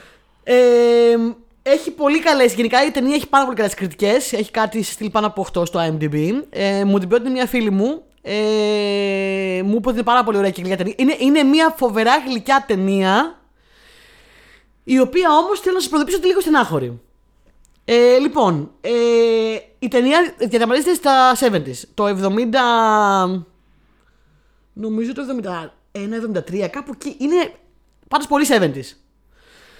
Ε, λοιπόν, ο Αλεξάνδρ Πάιν τι έχει κάνει εδώ πέρα; Έχει καταφέρει και έχει φτιάξει μια ταινία η οποία μόλις τη βλέπεις, ξεκινάει η ταινία, παιδιά, και δεν μπορείς να πιστέψεις ότι η ταινία αυτή δεν είναι γυρισμένη στα 70s. Και είναι γυρισμένη τώρα, το 23.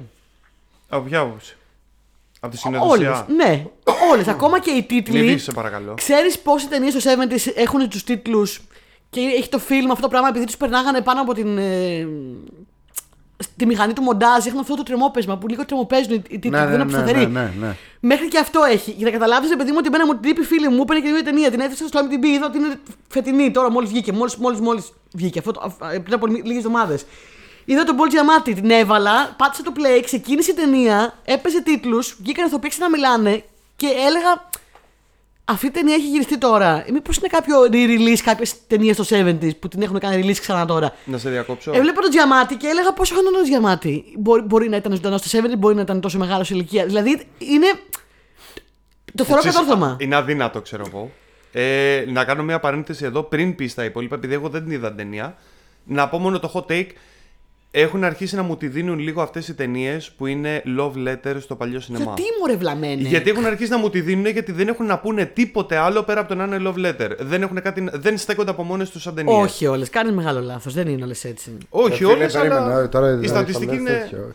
Το love letter από love letter διαφέρει. Ναι. Δηλαδή, ας πούμε, το Cabin in the Woods είναι love letter στο horror, δεν είναι ωραίο; Ε, σ- ε, ε, την έχουμε ξανακάνει αυτή τη συζήτηση. Την πρώτη φορά που είδαμε το, το Cabin in the Woods που περιμέναμε να δούμε κάτι συγκεκριμένο και είδαμε τελικά κομμωδία, ε, εκνευριστήκαμε δεόντως.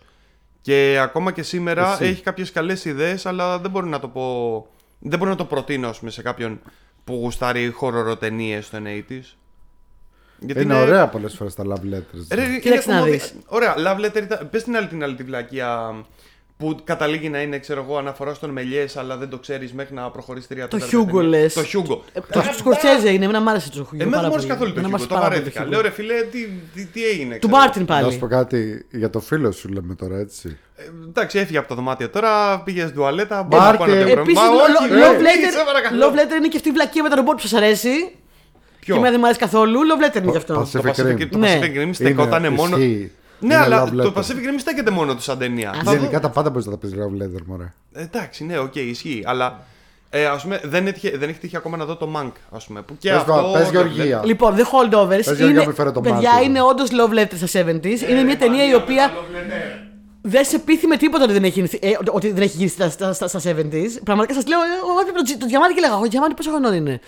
Δηλαδή δεν το πίστευα, έχει κάνει εξαιρετική δουλειά σε αυτό. Δηλαδή ε, γκαρνταρόμπα, σκηνικά, ε, φωτογραφία, σκηνοθεσία. το- Ναρκωτικά. ακόμα, ακόμα και τρόπο που παίζουν, ρε παιδί μου. Δηλαδή είναι, είναι εκπληκτικό αυτό που έχει κάνει. Είναι μια φοβερά γλυκιά ταινία με ένα πάρα πολύ ωραίο θέμα. Ε, μ, το θέμα είναι το εξής. Είναι ένα σχολείο στην Αμερική ε, μ, ε, αγοριών. Με υπερδυνάμεις. Όχι. Ε, είναι ένα high school στην ουσία, ιδιωτικό. Ε, αλλά αυτά που πάνε μόνο αγόρια και πάνε με στολές και τα λοιπά. Ξέρεις, τα, πώς τα λένε. Όχι ακριβώς Ivy League, δεν είναι όλοι ζάμπλουτοι, αλλά είναι αρκετά. boarding school. Ναι, Οικοτροφία. μπράβο, ακριβώς. Boarding school. Αυτή τη λέξη έψαχνα.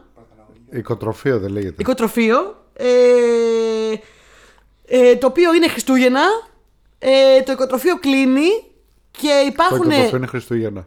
Υπάρχουν μερικά παιδιά τα οποία ε, δεν, για κάποιους λόγους διαφορετικούς του καθένα δεν έρχονται οι γονείς τους να τα πάρουν. Α, α, το ξέρω τι λες. Το είχα δει τρέιλερ και μου είχε φανεί πάρα πολύ ενδιαφέρον. Είναι, είναι, είναι πολύ ενδιαφέρον. Λοιπόν, ενδιαφέρον, είναι love letter.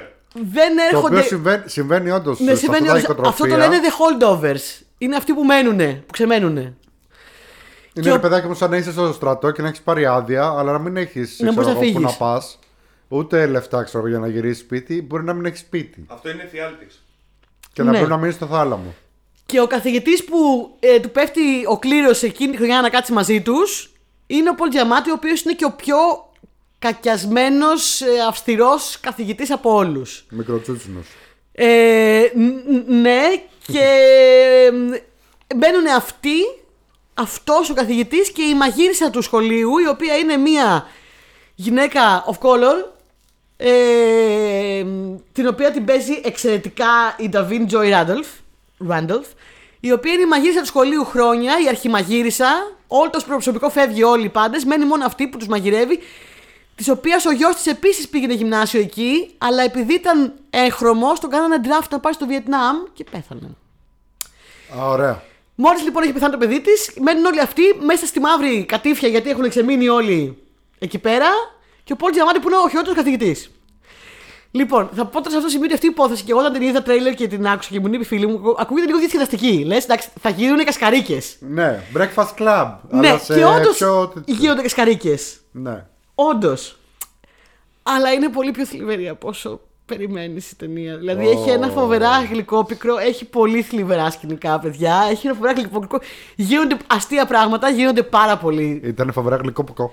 Γλυκό γλυκό πικρό. πικρό. Ε, εντάξει, παιδιά, είναι αρκετά θλιβερή. Αν είστε σε μια φάση που δεν θέλετε να δείτε κάτι θλιβερό, μη- θα- δηλαδή θα συγκινηθείτε 100%. Ε, κάνει και λίγο από κύκλο των χαμένων ποιητών στο τέλος Κάνει και λίγο θα, θα κλάψετε. Θα κλάψετε. Έχει και πολύ και μέσα στη μέση και σε διάφορα σημεία έχει πολύ θλίψη. Θα στεναχωρηθείτε. Έχει και κασκαρίκες. Ε, έχει και ασκία σκηνικά. Ε, ε, το παιδί που παίζει το, το, το, το main ρόλο, ο Ντόμινινγκ Σέσα, είναι σαν να τον έχεις βγάλει από τα 80's. Σαν- Από τα 70's, παιδιά δεν ξέρω. Τους αφήσανε και μαλλιά, τους έχουν κάνει περιούκε, δεν ξέρω. Είναι όλοι σαν να ζουν στα 70's. Είναι απίστευτο. Ε, μ, γενικά ναι, έχει πολύ ενδιαφέρον η ταινία. Ε, βασίζεται σε μυθιστόρημα. Να τη δείτε, απλά είναι λίγο θλιβερή. Έως πάρα πολύ θλιβερή. Έως πάρα πολύ θλιβερούλα. Μάλιστα. Είναι πολύ Α, δεν θλιβερό. θέλουμε. Ευχαριστούμε. Ναι. Πώς Αλλά είναι λέγεται; πο- Ε, The Holdovers. The Holdovers. The Holdovers. Μάλιστα. Ο Διαμάτι παίζει εκπληκτικά, αλλά και πότε ο Διαμάτι δεν είναι φανταστικός. Πάντα φανταστικός είναι. Πάντα είναι, ναι. Αλλά δεν παίζει πάντα σε καλά πράγματα. Ναι. για μένα. Άλλο. Άλλο. Pain Hustlers προσπάθησα επίσης να δω που κυκλοφορεί. Ποιο είναι το Penny Hustle- Hustlers; Το Pain Hustlers είναι άλλη μία ταινία που έχει να κάνει με τα όπιούχα και Α, ναι. τις φαρμακοβιομηχανίες και παίζει Chris Evans. Και αυτό Ποιοι είναι άλλοι Netflix παίζουν, νομίζω, ναι. έτσι. Νομίζω πως ναι. Ναι. Νομίζω. Ε, τρομερά κακογυρισμένη ταινία θα πω. Oh, Κακογυρισμένη. damn. Από αυτές που λέω κλασικά ότι άλλο ήθελε ο σεναριογράφος να, να δείξουν και άλλο δείξανε. Ε, την σκηνοθεσία την έχει κάνει ο David Yates που έχει κάνει όλα τα, όλα τα κακά Harry Potter. Όλα τα Harry Potter που δεν μας αρέσουν. Αυτό που μου αρέσουν. Ωραία. Και, τα, και νομίζω έχει κάνει και τα Fantastic Beasts που εμένα μου άρεσαν αλλά μόνο εμένα. Σε όλη τη γη. Ε, μ, δεν είναι, δεν είναι. Είναι από αυτές τις ταινίες που και καλά... Έχει, πώς είναι ρε παιδάκι μου κάτι ταινίες του, του Guy Ritchie ή του Edgar Wright που έχει στην αρχή κάτι πλάνα για να σου συστήσει τους χαρακτήρες και καλά σου πετάει ξέρω εγώ Fast μονταζικά, κάτι γρήγορα ναι. πλάνα που ξαφνικά κάνει ε, zoom στο Γιάννη και σου λέει ε, αυτός είναι ο κύριος Περιπόγκος είναι δισεκατομμυριούχος και μικροφοβικός. Ε, και μετά κάνει zoom ξέρω εγώ στο δίπλα. Ε, αυτός, κύριος Μακαντάσης. Οικονομικός διευθυντής που πρόκειται να χρεοκοπήσει τον Περιπόγκο μέσα σε δύο μήνες από τώρα. Ε, μετά ξέρω κάνει zoom στην άλλη πιο εκεί. Εγώ είμαι Ε, αυτή, ναι. αυτή η κυρία Σκορδοπούτσογλου. Project Manager Guards Association και εξαδέρφη του ε, Λοιπόν. Καραμίτρογλου. Που λες, εδώ μεταξύ, Καρα... ποιος δεν μας τον έχει αναφέρει καν. Δεν... και ξέρεις, όταν, στα- όταν αυτά δεν το έχεις να τα γυρίσεις, Θα βγαίνει κάνεις ένας αδέξα και χαζά, αχταρμάς. ναι, ένας αχταρμάς Βγαίνει ένας χαζός. αχταρμάς που λες, το κοίταγα και λέω, δεν έχω ιδέα τώρα τι έγινε, ποιο- τι μου Τι είπε, μου για είπε, ποιον. για- για ποιον. Δεν κατάλαβα Χριστό, το Χριστό μου. το ξαναγύρναγα, το ξανάβλεπα. Α, νομίζω ότι είπα αυτό. Δηλαδή, Ο φαντάζομαι μη τώρα να το ποιος είναι βλέπω- τελικά; Μα είναι δυνατόν. Τέλος πάντων. Ε, μ, πολύ κακογυρισμένη Πολύ ταινία. ωραία. Ναι. Πολύ ωραία.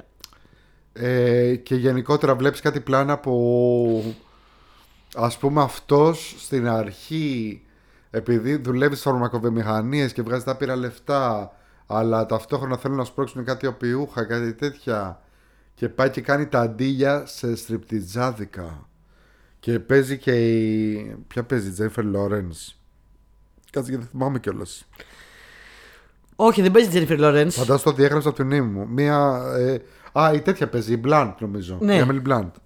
Η Emily Λοιπόν, Blunt παίζει. παίζει η Emily Blunt, η οποία είναι πανέξυπνη και υπερταλαντούχα στα πάντα και super hustler, αλλά ταυτόχρονα δουλεύει σε στριπτιζάδικο. Ναι. Οκ. Και πάει και τον γνωρίζει εκεί Άποψη. και αυτός της δίνει δουλειά κατευθείαν και της λέει είσαι καπάτσα εσύ έλα να πουλάς Έλα, εσύ να φάρμακα. πουλάς φάρμακα. Ναι. Πάτσα.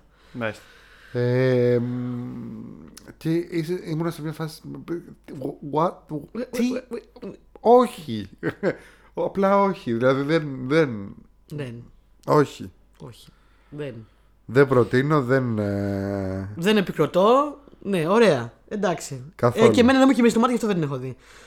Με τον κύριο Πυριπόγκο να πούμε. Τι θέλετε να πούμε, άλλες Τον ταινίες- κύριο τι; Τον Πριπόγκο. Τον Πριπόγκο. Θέλετε να πούμε ταινίες ή σειρές; Λοιπόν, έχεις άλλη ταινία ή θες να πάμε, να πάμε στις Εγώ σειρές; έχω άλλες περίπου 15 ταινίες, να ξέρεις. Έχω άλλες τρει-τέσσερι καινούργιε. Ό,τι θες, ό,τι θες εσύ. Πάμε σειρές γιατί έχουμε πει τέσσερις ταινίες να.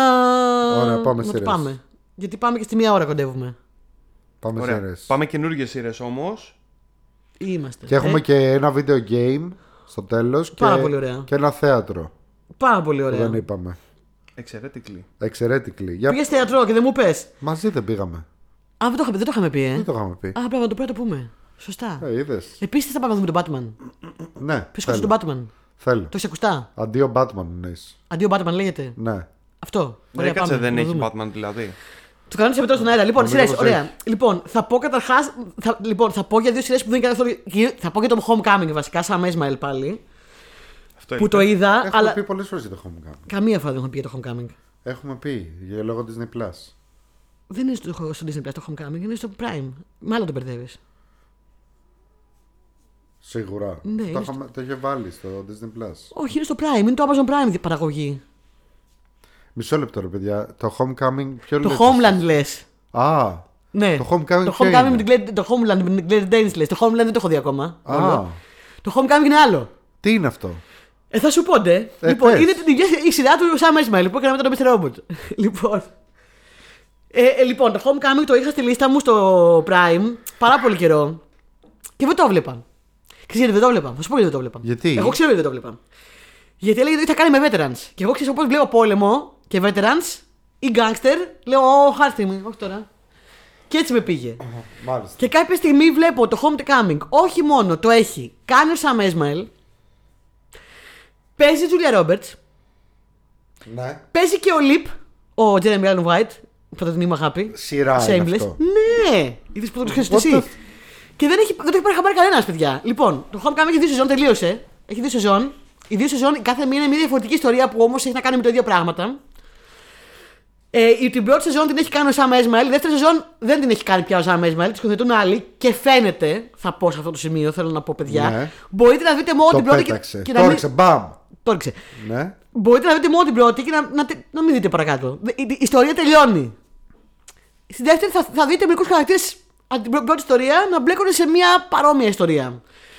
Λοιπόν, δεν μπορώ να σου πω πάρα πολύ για το Homecoming, Homecoming γιατί θα είναι spoiler. Γιατί όλη η σειρά βασίζεται πάνω στο μυστήριο. Παιδιά, πηγαίνετε να δείτε τι. Θα δείτε την πρώτη σεζόν. Πάω τώρα. 8 επεισόδια Τώρα, σφινάκι. πάω- Λοιπόν, τώρα πάω. Γεια σας.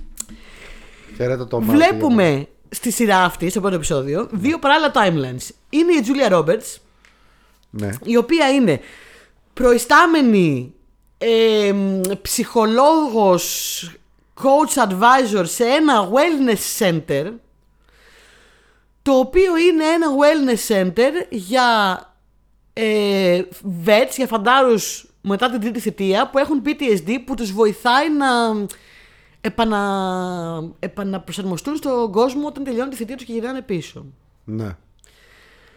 Παράλληλο timeline, τρία χρόνια μετά, η Julia Roberts είναι σερβιτόρα σε ένα diner και μένει με τη μαμά της. Σκάει λοιπόν μύτη ένας τύπος από το Υπουργείο Άμυνας, ένας γραφιάς, ένας τελείως γραφιάς κύριος, ο οποίος ερευνά ένα complaint που είχε γίνει τηλεφωνικά για ένα στρατιώτη σε αυτό το wellness center πριν από τρία χρόνια. Τώρα, τώρα το θυμηθήκανε. Ναι. Και πάει στην Καλή Julia Roberts αργά. και της λέει: Γεια σας, κυρία Julia Roberts, που αυτή δουλεύει στο, στο diner και κάνει σερβιτόρα τρία χρόνια μετά. Γεια σας κυρία Τζουία Ρόμπερτς. Γεια σας, κυρία Julia Roberts. Ε, Γνωρίζαμε έχω, τον αδερφό σας, θα τη προλύσω εδώ. ερευνώ μια υπόθεση. Ε, τι μπορείτε να μου πείτε; Και η Julia Roberts του λέει: Ναι, δούλευα εκεί. Τη λέω: Ωραία, τι θυμάστε. Και του λέει: Τίποτα. Τι, τι εννοείτε; Δεν θυμάμαι. Και τελειώνει εκεί η σειρά. Τίτλοι τέλος. Η ίδια γυναίκα δεν θυμάται τίποτα. Ναι. Τίποτα από την εποχή που δούλευε εκεί. Τίποτα. Και δεν θα πω τίποτα άλλο γιατί, θα σας... γιατί παιδιά είναι όλο μυστήριο. Είναι όλο βασισμένο πάνω στο μυστήριο. Είναι ένα ε, πολύ ωραίο ενδιαφέρον story. Η εταιρεία παραγωγής είναι Anonymous Content που είχε κάνει και το Mr. Robot. Ε, η σκηνοθεσία του Sam Esmail, ξέρετε τι να περιμένετε. Ε, πάρα πολύ μυστήριο. Βλέπεις τον επεισόδιο το άλλο και λες, θέλω να μάθω τι συμβαίνει. Ε, τι συμβαίνει, πείτε μου. Ε, θα πω μόνο ότι, για να σας δώσω ένα τυράκι, θα πω ότι ξέρεις πώ όταν πάτε φαντάρι, σας λένε αυτές τις ιστορίες όταν πάτε φαντάρι. Εσείς. Και εδώ στην Ναι. Ελλάδα. Ναι. Ότι ρε παιδί μου, ε, οι ενέσεις που σας κάνουν, ξέρω εγώ, τα εμβόλια αυτά που σας κάνουν, ποιος ξέρει τι έχουν μέσα, ή τι Ναι, σας ναι, ναι. ταΐζουνε, Ναι. ή τους φαντάρου τους κάνουν πειραματόζωα. Ναι. Αντικούκου στο φαΐ. Και δεν θα πω τίποτα άλλο. Σόδα. Και σταματάω εδώ. Homecoming στο Prime. Homecoming. Για να πάτε να δείτε. ε, Που κάποιοι το λένε εδώ μεταξύ και 80 χρόνια μετά σου λέει Δεν παθαίνω τίποτα, έχω κάνει τα εμβόλια του στρατού. Και Ναι, καλά ναι, ότι, ναι, ναι. ότι το εμβόλιο του στρατού είναι. Ρε παιδάκι μου, το παίρνεις μία φορά και είναι πώς είναι, ξέρω εγώ. Είναι ξέρω ο εμβόλιο κεραυνός για, στο για, Flash. για να σε κάνει Space Marine ε, τελείως. Ναι, ναι, ναι, σκοτώνει ναι. όλα. Μάλιστα. Αυτό, παιδιά. Λοιπόν, ε, ε, ήθελα να πω μαζί με αυτό και θα τελειώσω ότι είδα το Homecoming λοιπόν. Ε, είδα δύο σειρές που τις είχα στο Watchmen μου πάρα πολύ καιρό και δεν τις είχα δει. Το ένα ήταν το Homecoming, το άλλο ήταν το Watchmen, η σειρά. Ξέρω ότι έχουμε ξανααναφερθεί πολύ briefly στο Watchmen εδώ, γι' αυτό δεν θα σας αναλώσω, γιατί πολλοί από εσάς που μας ακούτε έχετε δει το Watchmen τη σειρά. Αντίθετα με εμένα που όταν την είδα δεν ήμουν σε φάση να τη δω και ήμουν σε φάση Α, τώρα εγώ άλλο ήρθα να δω. Τι μου δείχνει τώρα αυτή η σειρά, εγώ άλλο ήθελα. Κάπως ο Λίντελοφ ε, είναι και λίγο hit or miss, ξέρετε. Ε, έχω να πω ότι είδα λοιπόν αυτή την εβδομάδα τον Watchmen μετά από τρία χρόνια μετά το υπόλοιπος πληθυσμός του πλανήτη. Και έχω να πω. Θα το πω πρακτικά με λίγες κουβέντες. Τι αριστούργημα ήταν αυτό, Θεέ μου. Τα γάμισε όλα. Λίντελοφ, έλα πάρε μας τα βρακιά. Στα δίνω εγώ τα βρακιά μου όλα. Επιτόπου. Λίντελ άρχοντα πράγματα στα υπάρχοντα. Ό,τι βλακία θα βγάσει, εγώ θα τη βλέπω φανατικά. Τι αριστούργημα είναι αυτή η σειρά. Πόσο ηλίθια ήμουνα που δεν την είχα δει, γιατί είχα δει το πρώτο επεισόδιο και κά- για κάποιο λόγο δεν ξέρω, δεν, δεν με είχε ψήσει. Τι σειράρα ήταν το Watchmen. Ναι, ναι, ναι. Ω Θεέ μου, πήγα και είδα και την ταινία και μετά πάλι τη σειρά. Ναι. Δηλαδή, ω Θεέ μου, τι αριστούργημα. Αυτό. Δεν θα πω. Καλά έκανες γιατί το... η σειρά, να πούμε, η γου- σειρά Watchmen για όσους δεν το έχουν δει, δεν έχει και πάρα πολύ σχέση με το κόμικ. Δηλαδή είναι μια και καλά συνέχεια. Έχει όμως. Είναι, Ναι, ναι. είναι ε, μια εντελώς άλλη ιστορία που μιλάει για άλλα πράγματα. Μιλάει για τη φιλετική βία κτλ. στην Αμερική. Είναι η σειρά που έκανε γνωστή τη σφαγή της Τούλσα που υπήρχαν και άτομα που μεγάλωσαν στην Τούλσα και Δεν το ξέρανε, ξέρανε. ναι. Ε, λοιπόν. Τάλσα. Θα σου πει η Βαρβάρα τώρα; Τάλσα. Η Βαρβάρα θα σου πει Τάλσα. Τάλσα. Τάσο, όχι Τούλσα. Τάλσα. Ποιος δεν το έλεγε; Η Βαρβάρα. Σε έχεις ξαναδιορθώσει. Α, Το έχεις ξαναπεί. Κοίτα, δεν, Τούλσα. συμφω- δεν συμφωνώ ότι δεν έχεις. Τούλσα. Λοιπόν. Ε, Για μένα έχει να κάνει πάρα πολύ και με το Watchmen. δε, έχει, με- έχει μεγάλη διαφορά. Είναι, είναι άλλη ιστορία. Εγώ- Απλά εγώ πιστεύω ότι θα βασίζεται κάνει πάνω πάρα σε πολύ με το αυτό. Οπότε είναι καλό να, δεις, να διαβάσεις πιο πριν το βιβλίο καλύτερα ή Ξεκάθαρα αν δεν να μπορείς δεις την διαβάσεις, ταινία. δες την ταινία- δες Ξε- την ταινία. Ξεκάθαρα, εγώ είχα διαβάσει το κόμικ παλιά, αλλά είδα την ταινία να θυμηθώ πράγματα και με βοήθησε πάρα πολύ να δω τη σειρά με άλλο μάτι. Ναι. Αρκεί να ξέρεις τη βασική διαφορά ότι το τέλος του κόμικ και το τέλος της ταινίας Είναι διαφορετικά, ναι. Ναι, έχουν, έχουν μια πολύ μεγάλη διαφορά σχετικά Ναι. με το Αυτό ποιο. βασίζεται στο κόμικ η αλήθεια. Ναι, σχετικά με το τι είναι αυτό που συμβαίνει στη Νέα Υόρκη. Ε, αλλά κοίτα, εγώ δεν συμφωνώ ότι δεν έχει σχέση γιατί όπως, ε, όπως είχαν πει και τότε, όταν βγήκε το κόμικ, αυτό που συνέβαινε στον κόσμο και αυτό που ήθελε να σχολιάσει είναι πώς φαινόταν ότι ο κόσμος είναι διχασμένος και υπήρχε η απειλή του ψυχρού πολέμου και η απειλή του πυρηνικού πολέμου, γι' αυτό και αναφέρεται τόσο πολύ. Ενώ η σειρά που βγήκε το 2000, πότε ήταν, 2018-19, κάτι τέτοιο, τα θέματα της επικαιρότητας και ο φόβος ήταν διαφορετικά. Και αυτό αντικατοπτρίζεται στη σειρά. Αλλά ένα μεγάλο μέρος των χαρακτήρων και των, ε, και των plotlines που τρέχουν στη σειρά είναι ευθεία συνέχεια ε, αυτών που υπάρχουν στο κόμικ. Οπότε κάποιος που δεν έχει διαβάσει το κόμικ πιθανόν δεν θα μπορέσει να αντλήσει το 100% της εμπειρίας. Ναι. Ή, τη- ή την ταινία Εγώ τέλος πάντων. Οκ, δείτε την Ξαναείδα ταινία, την ταινία και έχω διαβάσει το κόμικ και έχω να πω ότι μόλις είδα τη σειρά και την τελείωσα, είπα έτσι κάνεις μια συνέχεια. Ναι. Έτσι κάνει μια συνέχεια κάποιος ο οποίος ξέρει το lore πολύ καλά Αλλά θέλει και ταυτόχρονα πάει να και φέρνει τα θέματα που είχε αυτό το κόμικ τότε που γράφτηκε, τα φέρνει στο σήμερα ναι. και τα φέρνει σε αυτά που, που θα έπρεπε να σε προβληματίζουν σήμερα σχετικά με όλα αυτά που μιλάει το, το κόμικ τότε. Τον έλεγχο, who watches the watchman, μάσκες, ποιος είναι ο ήρωας, ποιος δεν είναι ήρωας. όλα αυτά τα ίδια πράγματα τα κάνει στο σήμερα, μοντέρνα. Ε, αριστούργημα. Αυτό θα πω. Συγγνώμη. Είπα δύο μαζί, αλλά ήταν πιο μικρό το Watchmen. γιατί ε, το χρόνο να, να πω ένα συγγνώμη στον κύριο Λίτλεφ. Ωραία, ωραία. Κύριε Ντέμεν. Εγώ είδα το Fellow Travelers. Fellow Travelers. Fellow Travelers. Ου, για πες. Ε, να σου πω. Ε, σου αρέσουν οι τσόντες. Ωραία.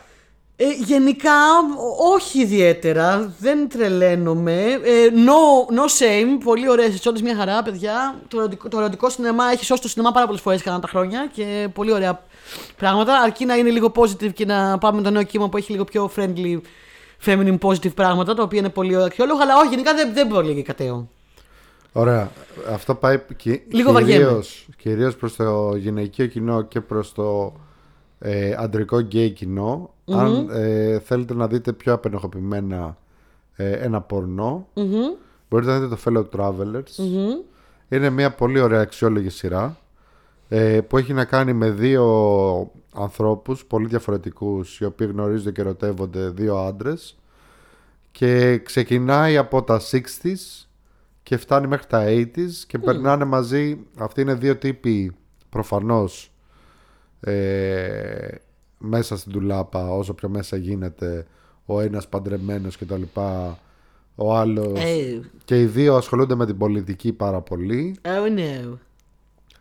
και περνάνε με- μαζί όλα από, από Βιετνάμ, μακαρθισμό. Ο ένας μάλιστα δουλεύει, ξεκινάει και δουλεύει στο γραφείο του Μακάρθη, του ίδιου. Ωραία. Ναι. Ε, 70s ειδονισμό και τα λοιπά. 80s ε, ε, ε, κρίση AIDS. Ε, Όλα αυτά. Και παράλληλα κάνουν σεξ ασύστολα. και χωρίς Κάνουνε ασύστολο σεξ. πολλά να κρύβονται και τα λοιπά. Και παράλληλα επίσης ε, μ, ε, είναι δύο από τους πιο όμορφους άντρες της τηλεόρασης Γι' αυτό σας είπα άμα θέλετε να δείτε πορνό Είναι ο Ματ Μπόμερ και ο Τζόναθαν Μπέιλι Που εγώ ας πούμε το είδα το Fellow Travelers με την κοπέλα μου Και κάπου ένιωσα άβολα Ναι. που ε, ένιωθα μέσα στο δωμάτιο. Τι να σου πω τώρα. Ε, αν είσαι, ας πούμε, αν σου αρέσει το αντρικό σώμα π.χ. και τα λοιπά και οι άντρες γενικότερα, ε, είναι η κατάλληλη σειρά για σένα. Go for it. Ναι, go for it.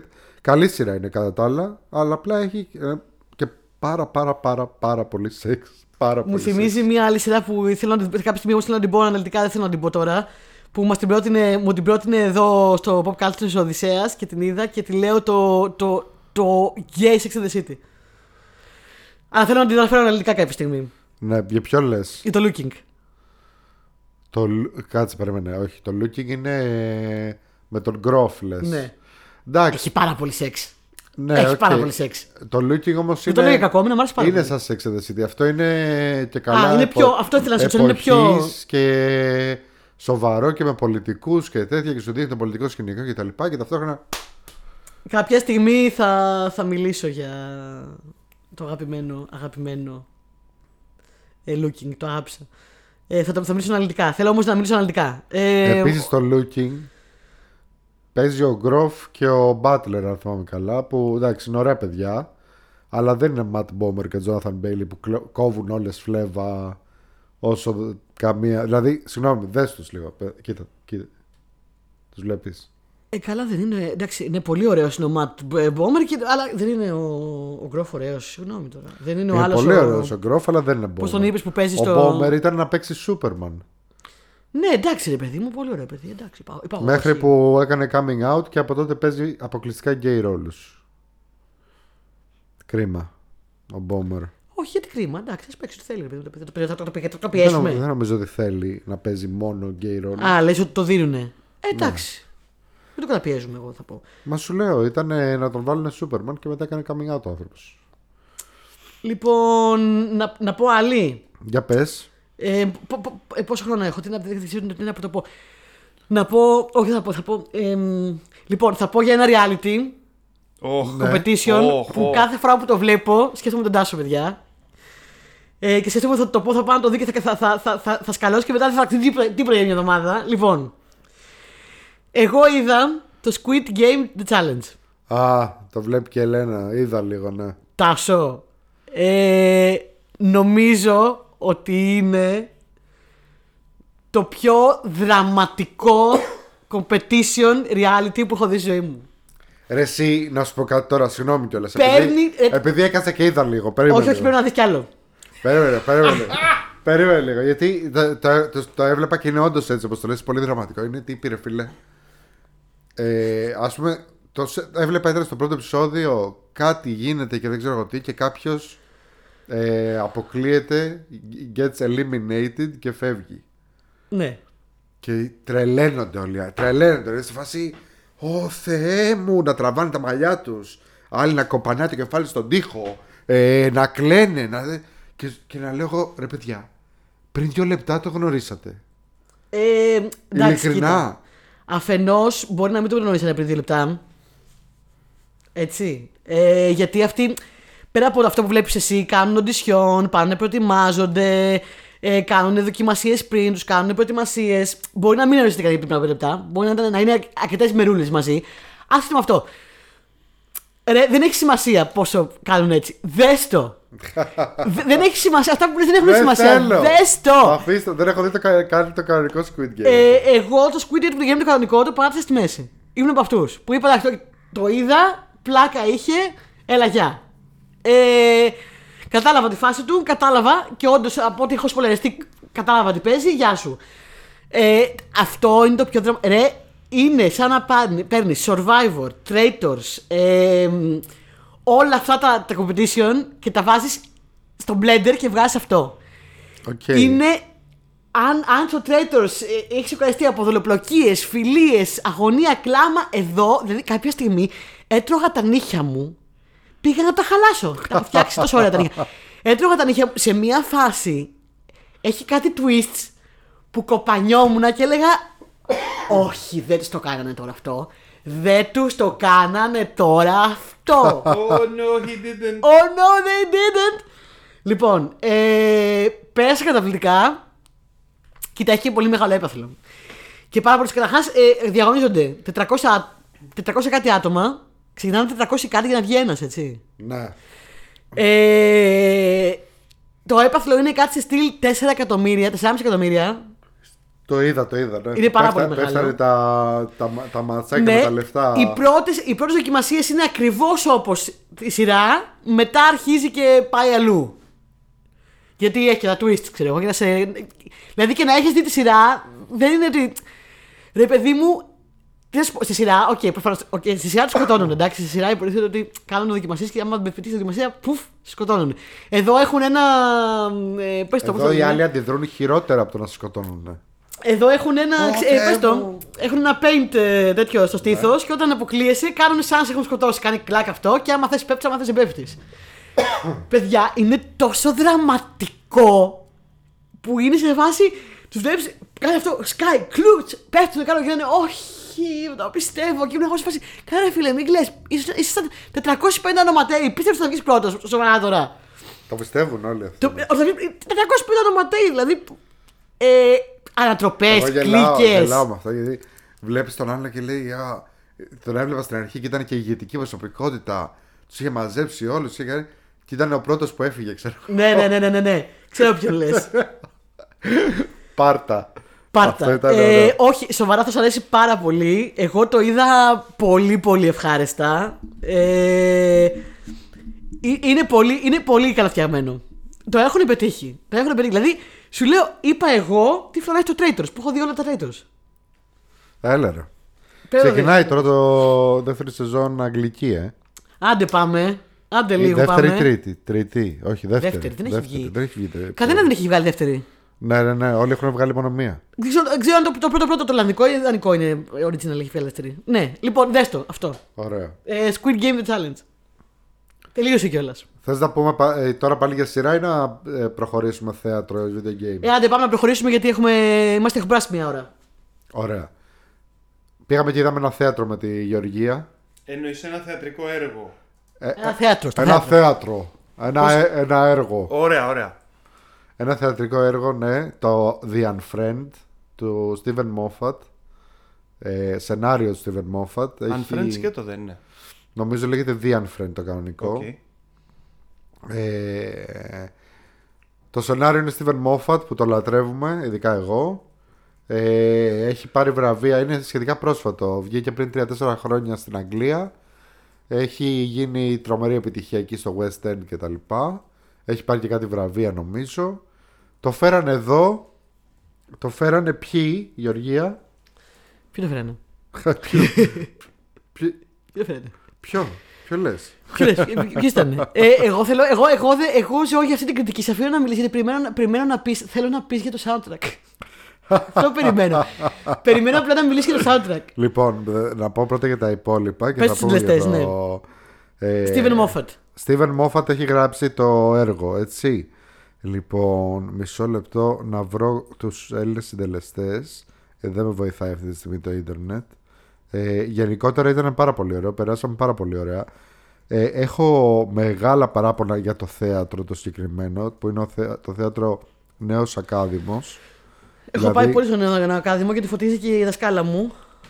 Είναι φωτίστρια. Ε, έχω πάει πολλές φορές να πεις. Να- όχι, πες. Ε, Κοίταξε να δεις. Αρχικά δεν χωράγαμε στις θέσεις. Είναι, ήταν πολύ μικρές θέσεις. Και ευτυχώς είχε εκεί μια καρέκλα και χώρισα εγώ μέσα. Δηλαδή η Γεωργία χώραγε, εγώ ήμουνα... Ε, και εγώ με το ζόρι χώρισα. Δηλαδή, και, δηλαδή. Ναι, δεν είναι πολύ ωραίο αυτό το συμβαίνει, παιδιά, στα θέατρα. Δεν είναι για παιδάκια οι θέσεις. Βγάλτε θέση της προκοπής. Δηλαδή, Ναι. και ο Νέο Ακάδημο είναι ένα πολύ μεγάλο θέατρο που που έχει θέσεις Ναι, επίσης, τύπου ε, σινεμά. Μπορείς να βάλεις λίγο πιο μεγάλες θέσεις. Δεν χρειάζεται να στιμωχτούμε όλοι μαζί. επίσης εγώ είμαι υπέρ του να βάλεις και κανένα μικρόφωνο, έτσι. Δηλαδή τώρα να έχεις τους, άνθρωπους, τους ανθρώπους να ξελαριγιάζονται κάθε βράδυ επειδή α, θεατρική απεύθυνση και τα λοιπά. Όχι, βάλτε ένα μικρόφωνο, δεν είναι κακό. Ε, και το άλλο πάρα πολύ κακό είναι ότι έχει έχει το ηλικία που πουλάει πατατάκια και δεν ξέρω εγώ τι. Και πας και παίρνεις, που δεν πήραμε εμείς, πήραν ας πούμε τα παιδιά που ήταν πίσω μας. Και Αλλά... δεν σε αφήνω να το φας. Ναι. Και μετά σου λέει, Α, απαγορεύεται μέσα στο τέτοιο. Και μου λένε τώρα, ε, ήρθαν όλοι και μου λένε, Ναι, ρε, εσύ, αλλά έτσι είναι σε όλα τα θέατρα. Ρε, φίλε, μην βάζεις πατατάκια. Ε, Και σου λέει, Ωραία, δε- ε, φάτε στο διάλειμμα. Δεν είχε διάλειμμα. Δεν έχει διάλειμμα. Η- η Επίσης, παράσταση αυτή μπορείς- δεν έχει μπορείς να το διάλειμμα. πεις όταν το πουλάς επίσης. Επίσης, μπορείς να πεις, Ναι, ε, άμα θες να το πουλήσεις τόσο πολύ, γιατί από αυτά βγάζεις λεφτά, Ναι. πες το. Ότι, όποτε, όταν δίνεις το πατατάκι, πες το ότι παιδιά σου το δίνω, αλλά να ξέρετε μέσα δεν μπορεί να το φάτε, ούτε έχει διάλειμμα. Και δεν είναι όλο το θέατρο στο Αυστρία, θα πω εγώ. Ναι. Σε άλλα θέατρα μπορείς να Γιατί φας ένα ήταν, μια, πατάκι. κοπ- ήταν μια κοπελίτσα από πίσω που τη λυπήθηκε η ψυχή μας. Η ταξιθέτρια εκεί, εμάς ας πούμε την ψάχναμε και δεν τη βρίσκαμε όταν ψάχναμε τις Όταν το θέσεις μας, πατάκι έσκασε, ναι. Που, ναι, που, που είχε άλλες θέσεις στο ειστήριο και άλλες θέσεις είχε στις θέσεις. Και ψάχναμε μισή ώρα, ήμασταν με κάτι άλλες κυρίες. Ε, ψαχνόμασταν όλοι μαζί κτλ. Ναι. Ταξιθέτρια πουθενά. Και ξαφνικά η κοπελίτσα πίσω μας κάνει ένα έτσι, κάνει ένα κλακ και ανοίγει το πατατάκι. Και έσκασε νίντζα η ταξιθέτρια Νίντζα. από τέτοιο. Και τη κάνει πιο δυνατά. Δηλαδή, εμείς τώρα είχε ξεκινήσει η παράσταση. Τα ακούσαμε Ίσα- όλοι. Ίσα που ακούσαμε το τσακ με τα πατατάκια της Ναι. κοπέλας. Αλλά αυτή μίλησε, η ταξιδέτρια, πιο δυνατά από τους τοπιού. Και της λέει: ε, Το πατατάκι μην τρώτε τώρα γιατί ακούγεται. Και ένιωσα άσχημα. Ένιωσα εγώ αυτό που λένε, ένιωσα όχι ετεροτροπή, αυτό το Δεν είχε ξεκινήσει η παράσταση. Είχε, είχε, είχε απλά ε, ε, αυτή είχε πέσει η μουσική. Δεν Ναι. είχε κανένα καμία ηθοποιή. Και γυρίζει και λέει η κοπελίτσα, Μα από εδώ τα πήραμε. Δεν είχε ξεκινήσει Ναι. ακόμα. Και δεν έχει σημασία, απαγορεύεται μέσα. Είναι πολύ άσχημο και δημιουργεί και ένα άσχημο κλίμα. Και δεν, το, δεν πιστεύω ότι φταίει η ταξιτέτρια, της έχουν πει προφανώς. Καλά, ναι. Αλλά είναι πάρα πολύ άσχημο γενικά. Αυτό θα πω εγώ. Αυτά καλό είναι να μην γίνονται. Ε, λοιπόν. Τώρα, το θεατρικό το ίδιο ήταν πάρα πολύ καλό. Περάσαμε πάρα πολύ ωραία. Ε, είναι σε σκηνοθεσία στα, στο το ελληνικό έτσι που παίζει στο Νέο Ακάδημο. Είναι σε σκηνοθεσία ε, Αντώνη Γαλέου ε, με Κατερίνα Δασκάλου, θεά. Βάσο Λασκαράκη, η οποία λέει, το γράφουν παντού ότι επιστρέφει, λέει μετά από αποσία αρκετών ετών, επίσης θεά. Γενικά όλοι τους παίζανε υπέροχα, ήταν όλοι υπέροχοι. Ε, Σόλον Τζούνης, Δημήτρης Κουρούμπαλης, τρομερός με τρομερό ε, physical comedy. Ο Κουρούμπαλης Ο Κουρούμπαλη ήταν φοβερός έτσι. είναι αυτός που έπαιζε το Λεωνίδα στο, Στο 10 λεπτά 10 λεπτά κήρυγμα. κήρυγμα. Ο οποίος φέτος παίζει σε δύο παραστάσεις. Παίζει και στο. Ε, ε, χα- πώς το λέει, το νησί του. του χαμένου του Το χαμένο του Σαβρού. Θησαυρού. Ναι. Ε, είναι και πιο μικρός ο ρόλος του στο... στην ταινία, All στην Friends. επάσταση που είδαμε. Ε, παιδιά, τι φοβερό physical comedy ήταν αυτό πραγματικά που έκανε το παιδί. Πάρα πολύ καλός. Πολύ ωραίο. Πο- Πάρα πολύ καλός. Ο Άρης Αντωνόπουλος, Γεωργία Μεσαρίτη και παίζουν και δύο πιτσιρίκια που παίζουν ένα λάξ, ο Μανώλης ο Γκίνης και ο Αμέρικο Μέλης. Που κάνουν το παιδάκι το, Που κάνουν το, το μικρό της παιδάκι οικογένειας το και παίζουν, αγόρι, ε, ναι. Πολύ ωραίος ο μικρός. Ε, ε, ναι, εμείς είδαμε νομίζω τον Αμέρικο Μέλη, ήταν πολύ καλός. Υποθέτω ότι ε, εξίσου καλό είναι και το άλλο το παιδάκι. Ε, ήταν πολύ ωραία παράσταση, έχει να κάνει, έχει και ωραίο μήνυμα. Έχει να κάνει, γενικά όλη η παράσταση, τι είναι. Με αυτό που λέμε ότι για να είσαι ευγενικός και να μην στεναχωρείς τον άλλο και να μην φάνεις αγενής μπορεί να υπομένεις ξέρω εγώ, τα πάντα και μέχρι που κάτι podcast που άκουγε η Γεωργία που είχαν να κάνουν με βιασμούς και τα λοιπά Fuck που έλεγε everyone, ότι- ε, apologize later. ναι, που έλεγε ότι γίνει αγενής και γίνει δυσάρεστη και δεν δεν Ναι, πειράζει. γιατί ειδικά οι γυναίκες συγγνώμη και οι αργότερα. άντρες, αλλά ειδικά οι γυναίκες έχουμε αυτό το σύνδρομο του πρέπει να είμαστε ευγενικές, να μην βρίζουμε, να είμαστε καλές. Και Ναι, πόσε γιατί γυναίκες θα την σε έχουν πούνε πατήσει μετά- από αυτό. Θα σε πούνε σκύλα μετά Ναι, ναι, ναι. και θα σε πούνε έτσι. Πώ βρίζεις και- έτσι όταν λικέρι, κουπέλα πράγμα Ναι. και τέτοια. Λοιπόν, ε, αυτή η παράσταση έχει να κάνει τέλος πάντων με ένα ζευγάρι που γνωρίζει μια, γνωρίζουν μια τρελή στις διακοπές. Μία από αυτές που γνωρίζεις και λες: Εντάξει, αυτή είναι τρελή, αλλά είναι συμπαθητική και τα λοιπά και μας συμπάθησε. Και αυτή αυτοπροσκαλείται σπίτι της. Αυτή, επειδή είναι πάρα πολύ ευγενική το ζευγάρι δηλαδή, και δεν θέλουν να την κάνουν unfriend στο facebook, από εκεί βγαίνει το τίτλο unfriend; του, της παράστασης. ε, της λένε οκ, έλα. Αλλά τυχαία, λίγο πριν φτάσει αυτή στο σπίτι, ανακαλύπτουν ότι αυτή είναι γνωστή γιατί έχει δολοφονήσει τους... Φέρεται προ- να. Φαίνεται να έχει δολοφονήσει, έχει αθωωθεί, αλλά φαίνεται να έχει δολοφονήσει τους πρώην άντρες της, δύο-τρεις πρώην άντρες Και της. κάτι μέλη της οικογένειάς του πατέρα της. Κάτι μέλη της οικογένειάς της, κάτι γείτονες. Ναι, κάτι και γείτονες. γενικότερα τους έχει ξαπαστρέψει όλους τογύρω της. Έχει φροντίσει και έχει βγει αθώα, έχει βγει λάδι. Και τους έρχεται Ναι. για, για να μείνει σπίτι τους μαζί με τα δύο παιδιά τους. Έχει πάρα πολύ πλάκα. Ε, έχει ωραίες ανατροπές. Την έχουν προσαρμόσει στα ελληνικά δεδομένα, θα πω εγώ. Ε, πιστεύω, έχω, έχω ένα αίσθητο ότι πιστεύω ότι στα, στα αγγλικά μπορεί να είναι και πιο αστεία ακόμα η παράσταση. Μπορεί. Ε, ωστόσο, ξέρεις, επειδή κοίταξα, δεν έχει μεγάλες διαφορές. Δηλαδή, ο Πέτρος είναι Πίτερ, ξέρω εγώ. Ναι. Η Πέγγι είναι Πέπι, κάπως έτσι. Ναι. ε, τέτοια.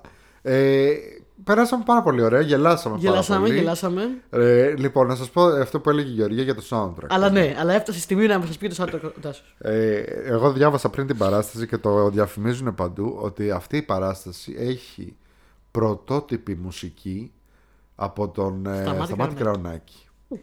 Και λέω εγώ, τρελάθηκα. Εμένα μου αρέσει ο Κραουνάκης ε, ε, και λέω πω πω θα ακούσουμε Κραουνάκη και χαίρομαι και τι ωραία. Και το έλεγα στη Γεωργία πιο πριν, της έλεγα πάμε και θα, να δεις έχει μουσική από Κραουνάκη και δεν ξέρω και πώς θα το κάνουν και τα λοιπά. Λοιπόν, όταν λέει έχει πρωτότυπη μουσική του Κραουνάκη, τι εννοεί παιδιά; Είναι ένα τραγούδι το οποίο παίζει ανάμεσα στις σκηνές όσο αλλάζουν τα σκηνικά και πέφτει λίγο η αυλαία το οποίο ακούγεται και είναι ο Κραουνάκης ο οποίος παίζει κάτι άκυρα πλήκτρα στο πιάνο σε φάση σαν να με έχεις βάλει εμένα στο πιάνο που δεν έχω ιδέα για να παίξω και παίζουν παίξε και κάνω τιν, τιν, τον, τον, τον, τον, τον, τον. και ταυτόχρονα τραγουδάει και λέει ακούς τη φωνή του Κραουνάκη και κάνει «Λαραριραρα, λαραριραρα, ριριρι». Ε, αυτό, αυτό ακριβώς που σας κάνω παιδιά ε, Παίζει δεν το έγραψε στην τουαλέτα του πραγματικά. Ειλικρινά. Πιο αρπαχτή. δεν Πιο είναι- αρπαχτή δε- ε, κο- τραγούδι και μουσική γενικά δεν έχω ακούσει ποτέ.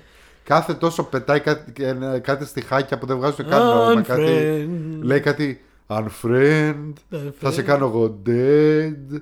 Κάτι τέτοιο ξέρω εγώ, unfriend. Λαλα. Πω, πω, ειλικρινά, ε, ξενέρωσα τόσο πολύ τη Πραγματικά ήταν ζωάρα πολύ μου. αστείο. Ήταν πάρα πολύ αστείο. Ειλικρινά έψαχνα να το βρω, να σας το βάλω κάπως να το ακούσετε, να σας στείλω ένα link να το βάλουμε στην περιγραφή.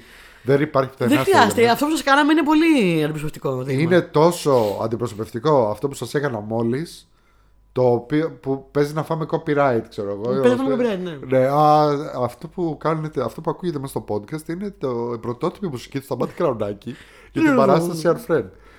Πω πω. Ήτανε πολύ Full αστείο. αρπαχτή. Τέλος πάντων. Γελάσαμε πάρα πολύ με αυτό ότι ήταν full αρπαχτή. Αλλά κατά τα άλλα είναι μια πολύ ωραία παράσταση και σας την προτείνουμε να τη δείτε. Ωραία ήταν. Πολύ ωραία σκηνοθεσία, πολύ ωραία γενικά, πολύ ωραίες ερμηνείες. Ζήλεψα λίγο γιατί φαινόταν πολύ δουλεμένο και ε, εμείς απέναντίας είχαμε το μισό χρόνο που έχει κανονικά μια παράσταση να τη δουλέψουμε. Και λέω τι ωραία που θα ήταν να είχαμε Να είχαμε όλο το χρόνο. Ε. όλο το χρόνο. Ναι, γιατί φαίνεται ας πούμε, οι άνθρωποι ότι την είχαν δουλέψει full. Ε, μα παιδιά, αυτό κάνουν τα λεφτά βασικά. και στις ταινίες και στις σειρές και στις παραστάσεις. Αυτό κάνουν τα λεφτά. Απλά τους δίνουν παραπάνω χρόνο στο να δουλέψει τα πράγματα. Δεν κάνουν ε, κάτι άλλο τα λεφτά. Ναι. Τα πολλά λεφτά.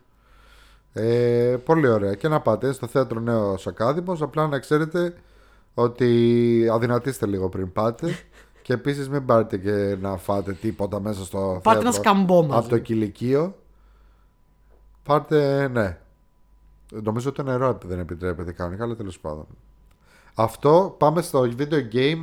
Μας έστειλαν ε, κωδικό για ένα video game πολύ ωραίο. Ε, Κυρίως έπαιξε ο Γιάννης. Έπαιξα και εγώ λίγο και το είδα.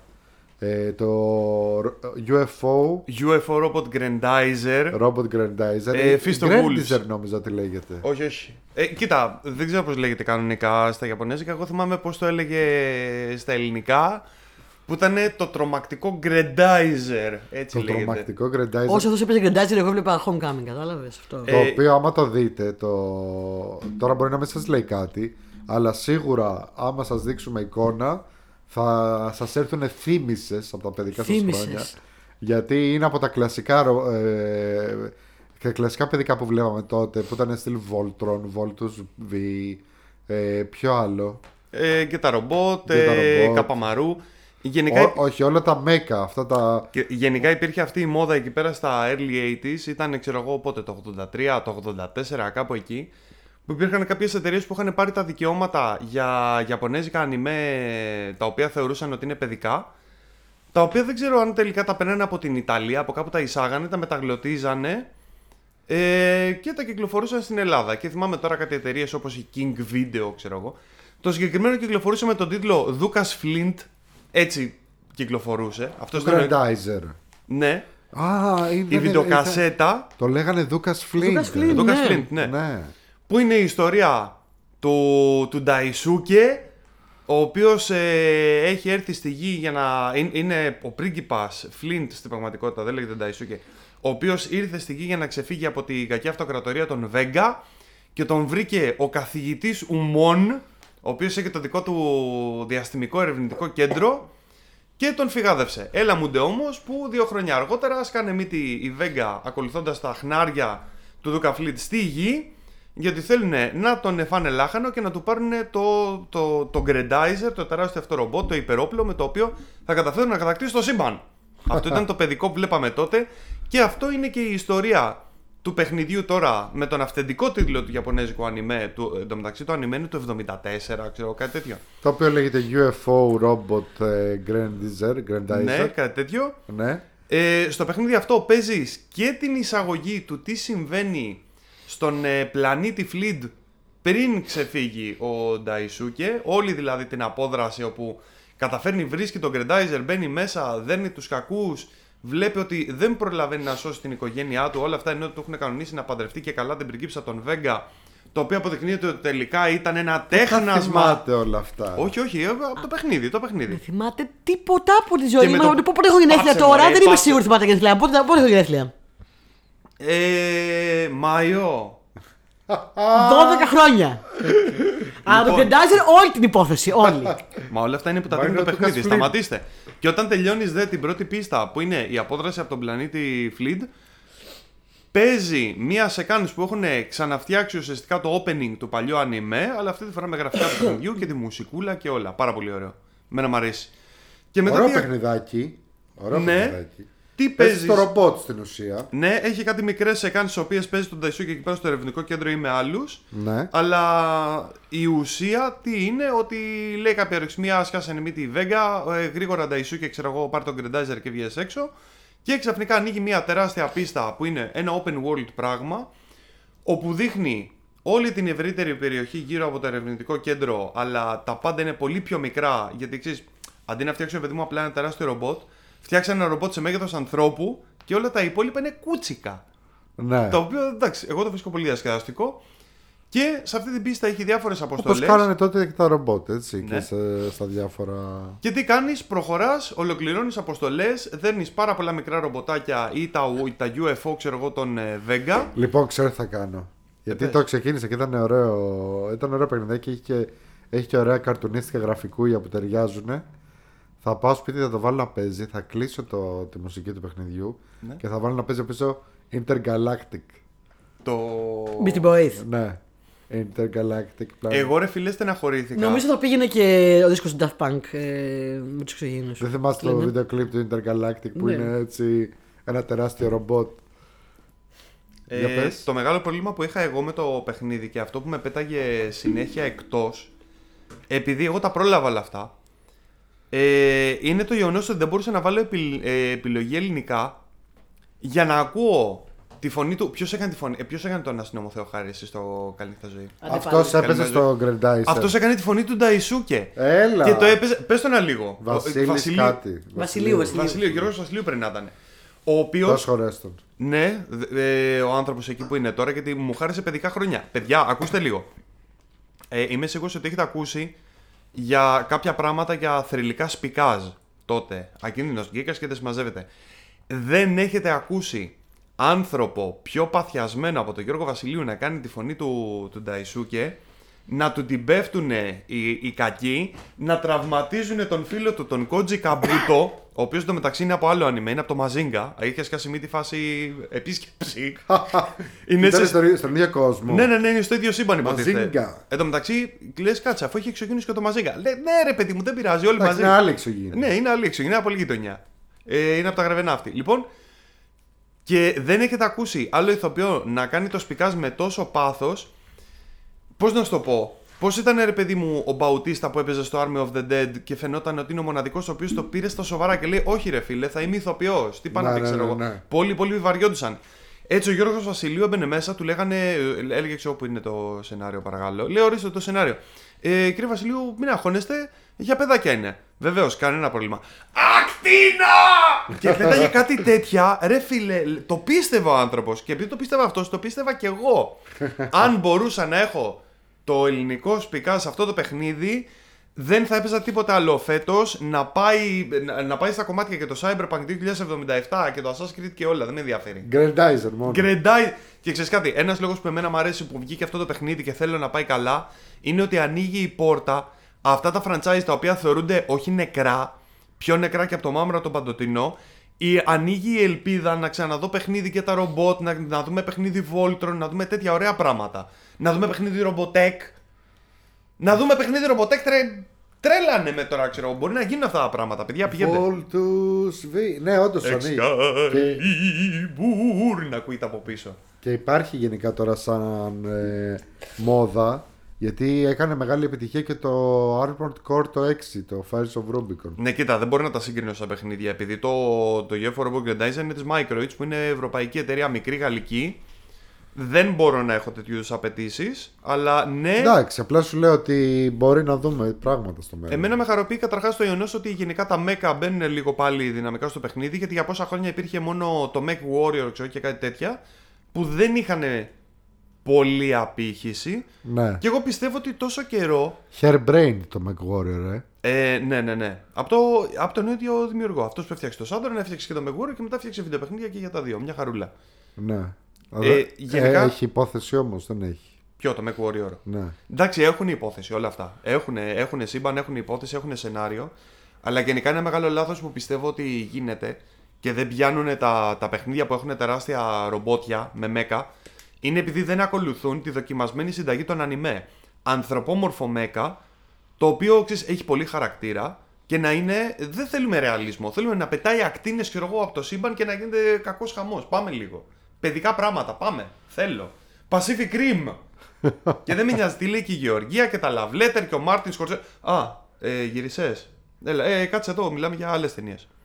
Γεια σου, Μάρτιν ε, μιλάει. πείτε για στο Μάρτιν. Γύρισε από το τουαλέτα. Στο μάτι μιλάει. Δεν μιλάμε για Marvel, μην ανησυχείς. Όχι, όχι, δεν, Δεν μιλάμε ανησυχείς, δεν πούμε για Marvel. Ναι, εδώ για κάτι anime μιλάμε. Ω, anime. Λοιπόν, yeah. σε αυτό το σημείο ε, θέλω να πω. Ε, άσχετο το θυμήθηκα, επειδή κάθε φορά λέω στους νεαρούς ε, ακροατές μας τι ήταν στο παλιά, όπως εσύ τώρα εξήγησες τι είναι το, τι ήταν το, ο Δούκας πριν και τα λοιπά. Και κάθε φορά με κοροϊδεύετε και μου λέτε και οι δύο δεν έχουμε νεαρούς ακροατές, όλοι οι ακροατές μας είναι μεγάλοι. τα να υγιάσουμε. δώσω πολλά φιλιά στον ακροατή που μας έστειλε μήνυμα και μας είπε ότι είμαστε επίσης το νούμερο ένα. Ε, ε, ε, podcast στο Spotify, Ναι. ο οποίος είπε ότι κρατήσαμε παρέε στι Πανελλήνιε. Εντάξει! Ω, ακραίο! Εντάξει! Φίλε μου, είσαι ο επίτιμος πιτσυρικά του podcast. Έλα εδώ πέρα να σε φιλέψω. Να έρθεις. εντάξει, που δεν με πιστεύατε. Πες και για το κάτι Σάρκ. Το ήξερα. Έχετε λοιπόν ο Τάσος να με πάρει να πάμε θέατρο. Ναι. Ναι, γιατί, Ω, Και γιατί, μου ο- λέει- γιατί ο Άρχισαμε Γιάννης τώρα. σιγά μην δεχτεί να πάει θέατρο. Ναι, και μου λέει πάμε μαζί και του λέω «Πα», και μου λέει να σου πάρω την μηχανή. Εν τω μεταξύ τόσο, τόσα χρόνια επειδή και εγώ και ο Τάσος έχουμε και δύο μηχανές. Δεν έχει τύχει να ανέβω ποτέ στη μηχανή του. Γιατί, έχουμε, μηχα- γιατί έχω και εγώ μηχανή. Επομένω όπου πάμε συνήθως πάμε, ξέρεις. Με τι Ο μηχανές. καθένας με τη μηχανή. του. Και μιας και πήγαμε οι δυο μας και δεν είχαμε κανέναν να κουβαλήσουμε. Μου λέει να αυτό σε πάρω τη μηχανή. Και λέω Α, ανέβω στη μηχανή. Και ανέβηκα μια χαρά εγώ, παιδιά, στη μηχανή. Ανεβαίνω πίσω από τη μηχανή. Τάσο έχει και ωραία μηχανή. Ο Τάσος το έχει το δικό μου το, το σκούτερ. και ανεβαίνω στη μηχανή πίσω και λέω Αχ, τι ωραία που είναι, θα ανέβω στη μηχανή. και ξεκινάει και φωνάζει ο Τάσος στο Γιάννη από το πάθρο. Γιάννη, παίξε follow your heart. Και δεν το έπιασε. δεν το έπιασε. και τι να παίξω; Ναι, παιδιά, να follow πω σε αυτό your το heart. σημείο, αυτό μου το λέγανε, μου τον καρίζανε, ξέρω εγώ, εγώ ήμουν στο παράθυρο και αυτοί φοράγανε κράνη. Ε, νεαροί ακροατές, το λοιπόν παλιά, ψάχνετε να δείτε στο Ιντερνετ, πήρε στο YouTube να ψάξετε τη διαφήμιση του follow του Κάτι Σάρκ. Που είχε το follow your heart. Που, που έσκαγε ένας τύπος και καλά. Και έκλεβε την κόμμα του Παντρευόταν οι άλλοι και έσκαγε ο άλλος. Ε, Πώς το λένε, έξω από την εκκλησία με τη μηχανάρα. μηχανάρα. Και έτρεχε, έφευγε η νύφη, ε, ανέβαινε πάνω στη μηχανή και έφευγε αυτός και έπαιζε Follow your heart with the cat is Ναι, από εκεί που έπαιζε. Μετά έκανε τεν, τεν, τεν, τεν, Follow Your Heart. Λοιπόν, μπορεί να το λέω λάθος, αλλά ναι. Αυτά. Περάσαμε τη μία μισή ώρα. Ορίστε, γκρινιάστε και παραπονιέστε. Μια εβδομάδα δεν μπορούμε να λείψουμε. Στο επόμενο επεισόδιο έχουμε θεματάρα που την ψηφίσανε οι ακροατές. Την ψηφίσανε οι κρατέ, την αποφασίσανε και την ψηφίσανε. Ωραίο, ήταν ωραίο. Ήταν μια ωραία πρωτοβουλία του Γιάννη που έκανε poll έτσι τι θα κάνουμε ας πούμε. Ε, και Πάει τώρα για να τον χάσαμε. Βλέπει και ντάζε στο YouTube. Ναι, Ναι, sorry, βλέπει. παιδιά, θα Το- βάλω εγώ μετά τώρα στον, εδώ ασ- πέρα στον τι Τάσο να λέει τον εδώ, στον αστερισμό της Ανδρομέδας. Άλλο Ανδρομέδας. παιδικό. Εντάξει, τι, τι να λέμε τώρα. Α, στον τρόπο το χάσαμε πάει. Ε, έχουμε θεματάρα σε λίγες μέρες. Την διαλέξετε εσείς, την ψηφίσατε εσείς ε, στο poll. Και νομίζω ότι είναι ίσως το μόνο, το μόνο θέμα ever που τα, δεν, δεν ξέρω τίποτα από ό,τι προτείνει το κοινό. Τίποτα. Τίποτα. Απλά βάζω πράγματα στα λίστα, στις λίστες. Ναι, ωραία. Πάμε. Ωραία. Εξαιρετικά. Σε ευχαριστώ πάρα πολύ για την παρέα. Θα τα πούμε σε λίγες μέρες από τώρα. Και μέχρι τότε λοιπόν Γεια σας. σας.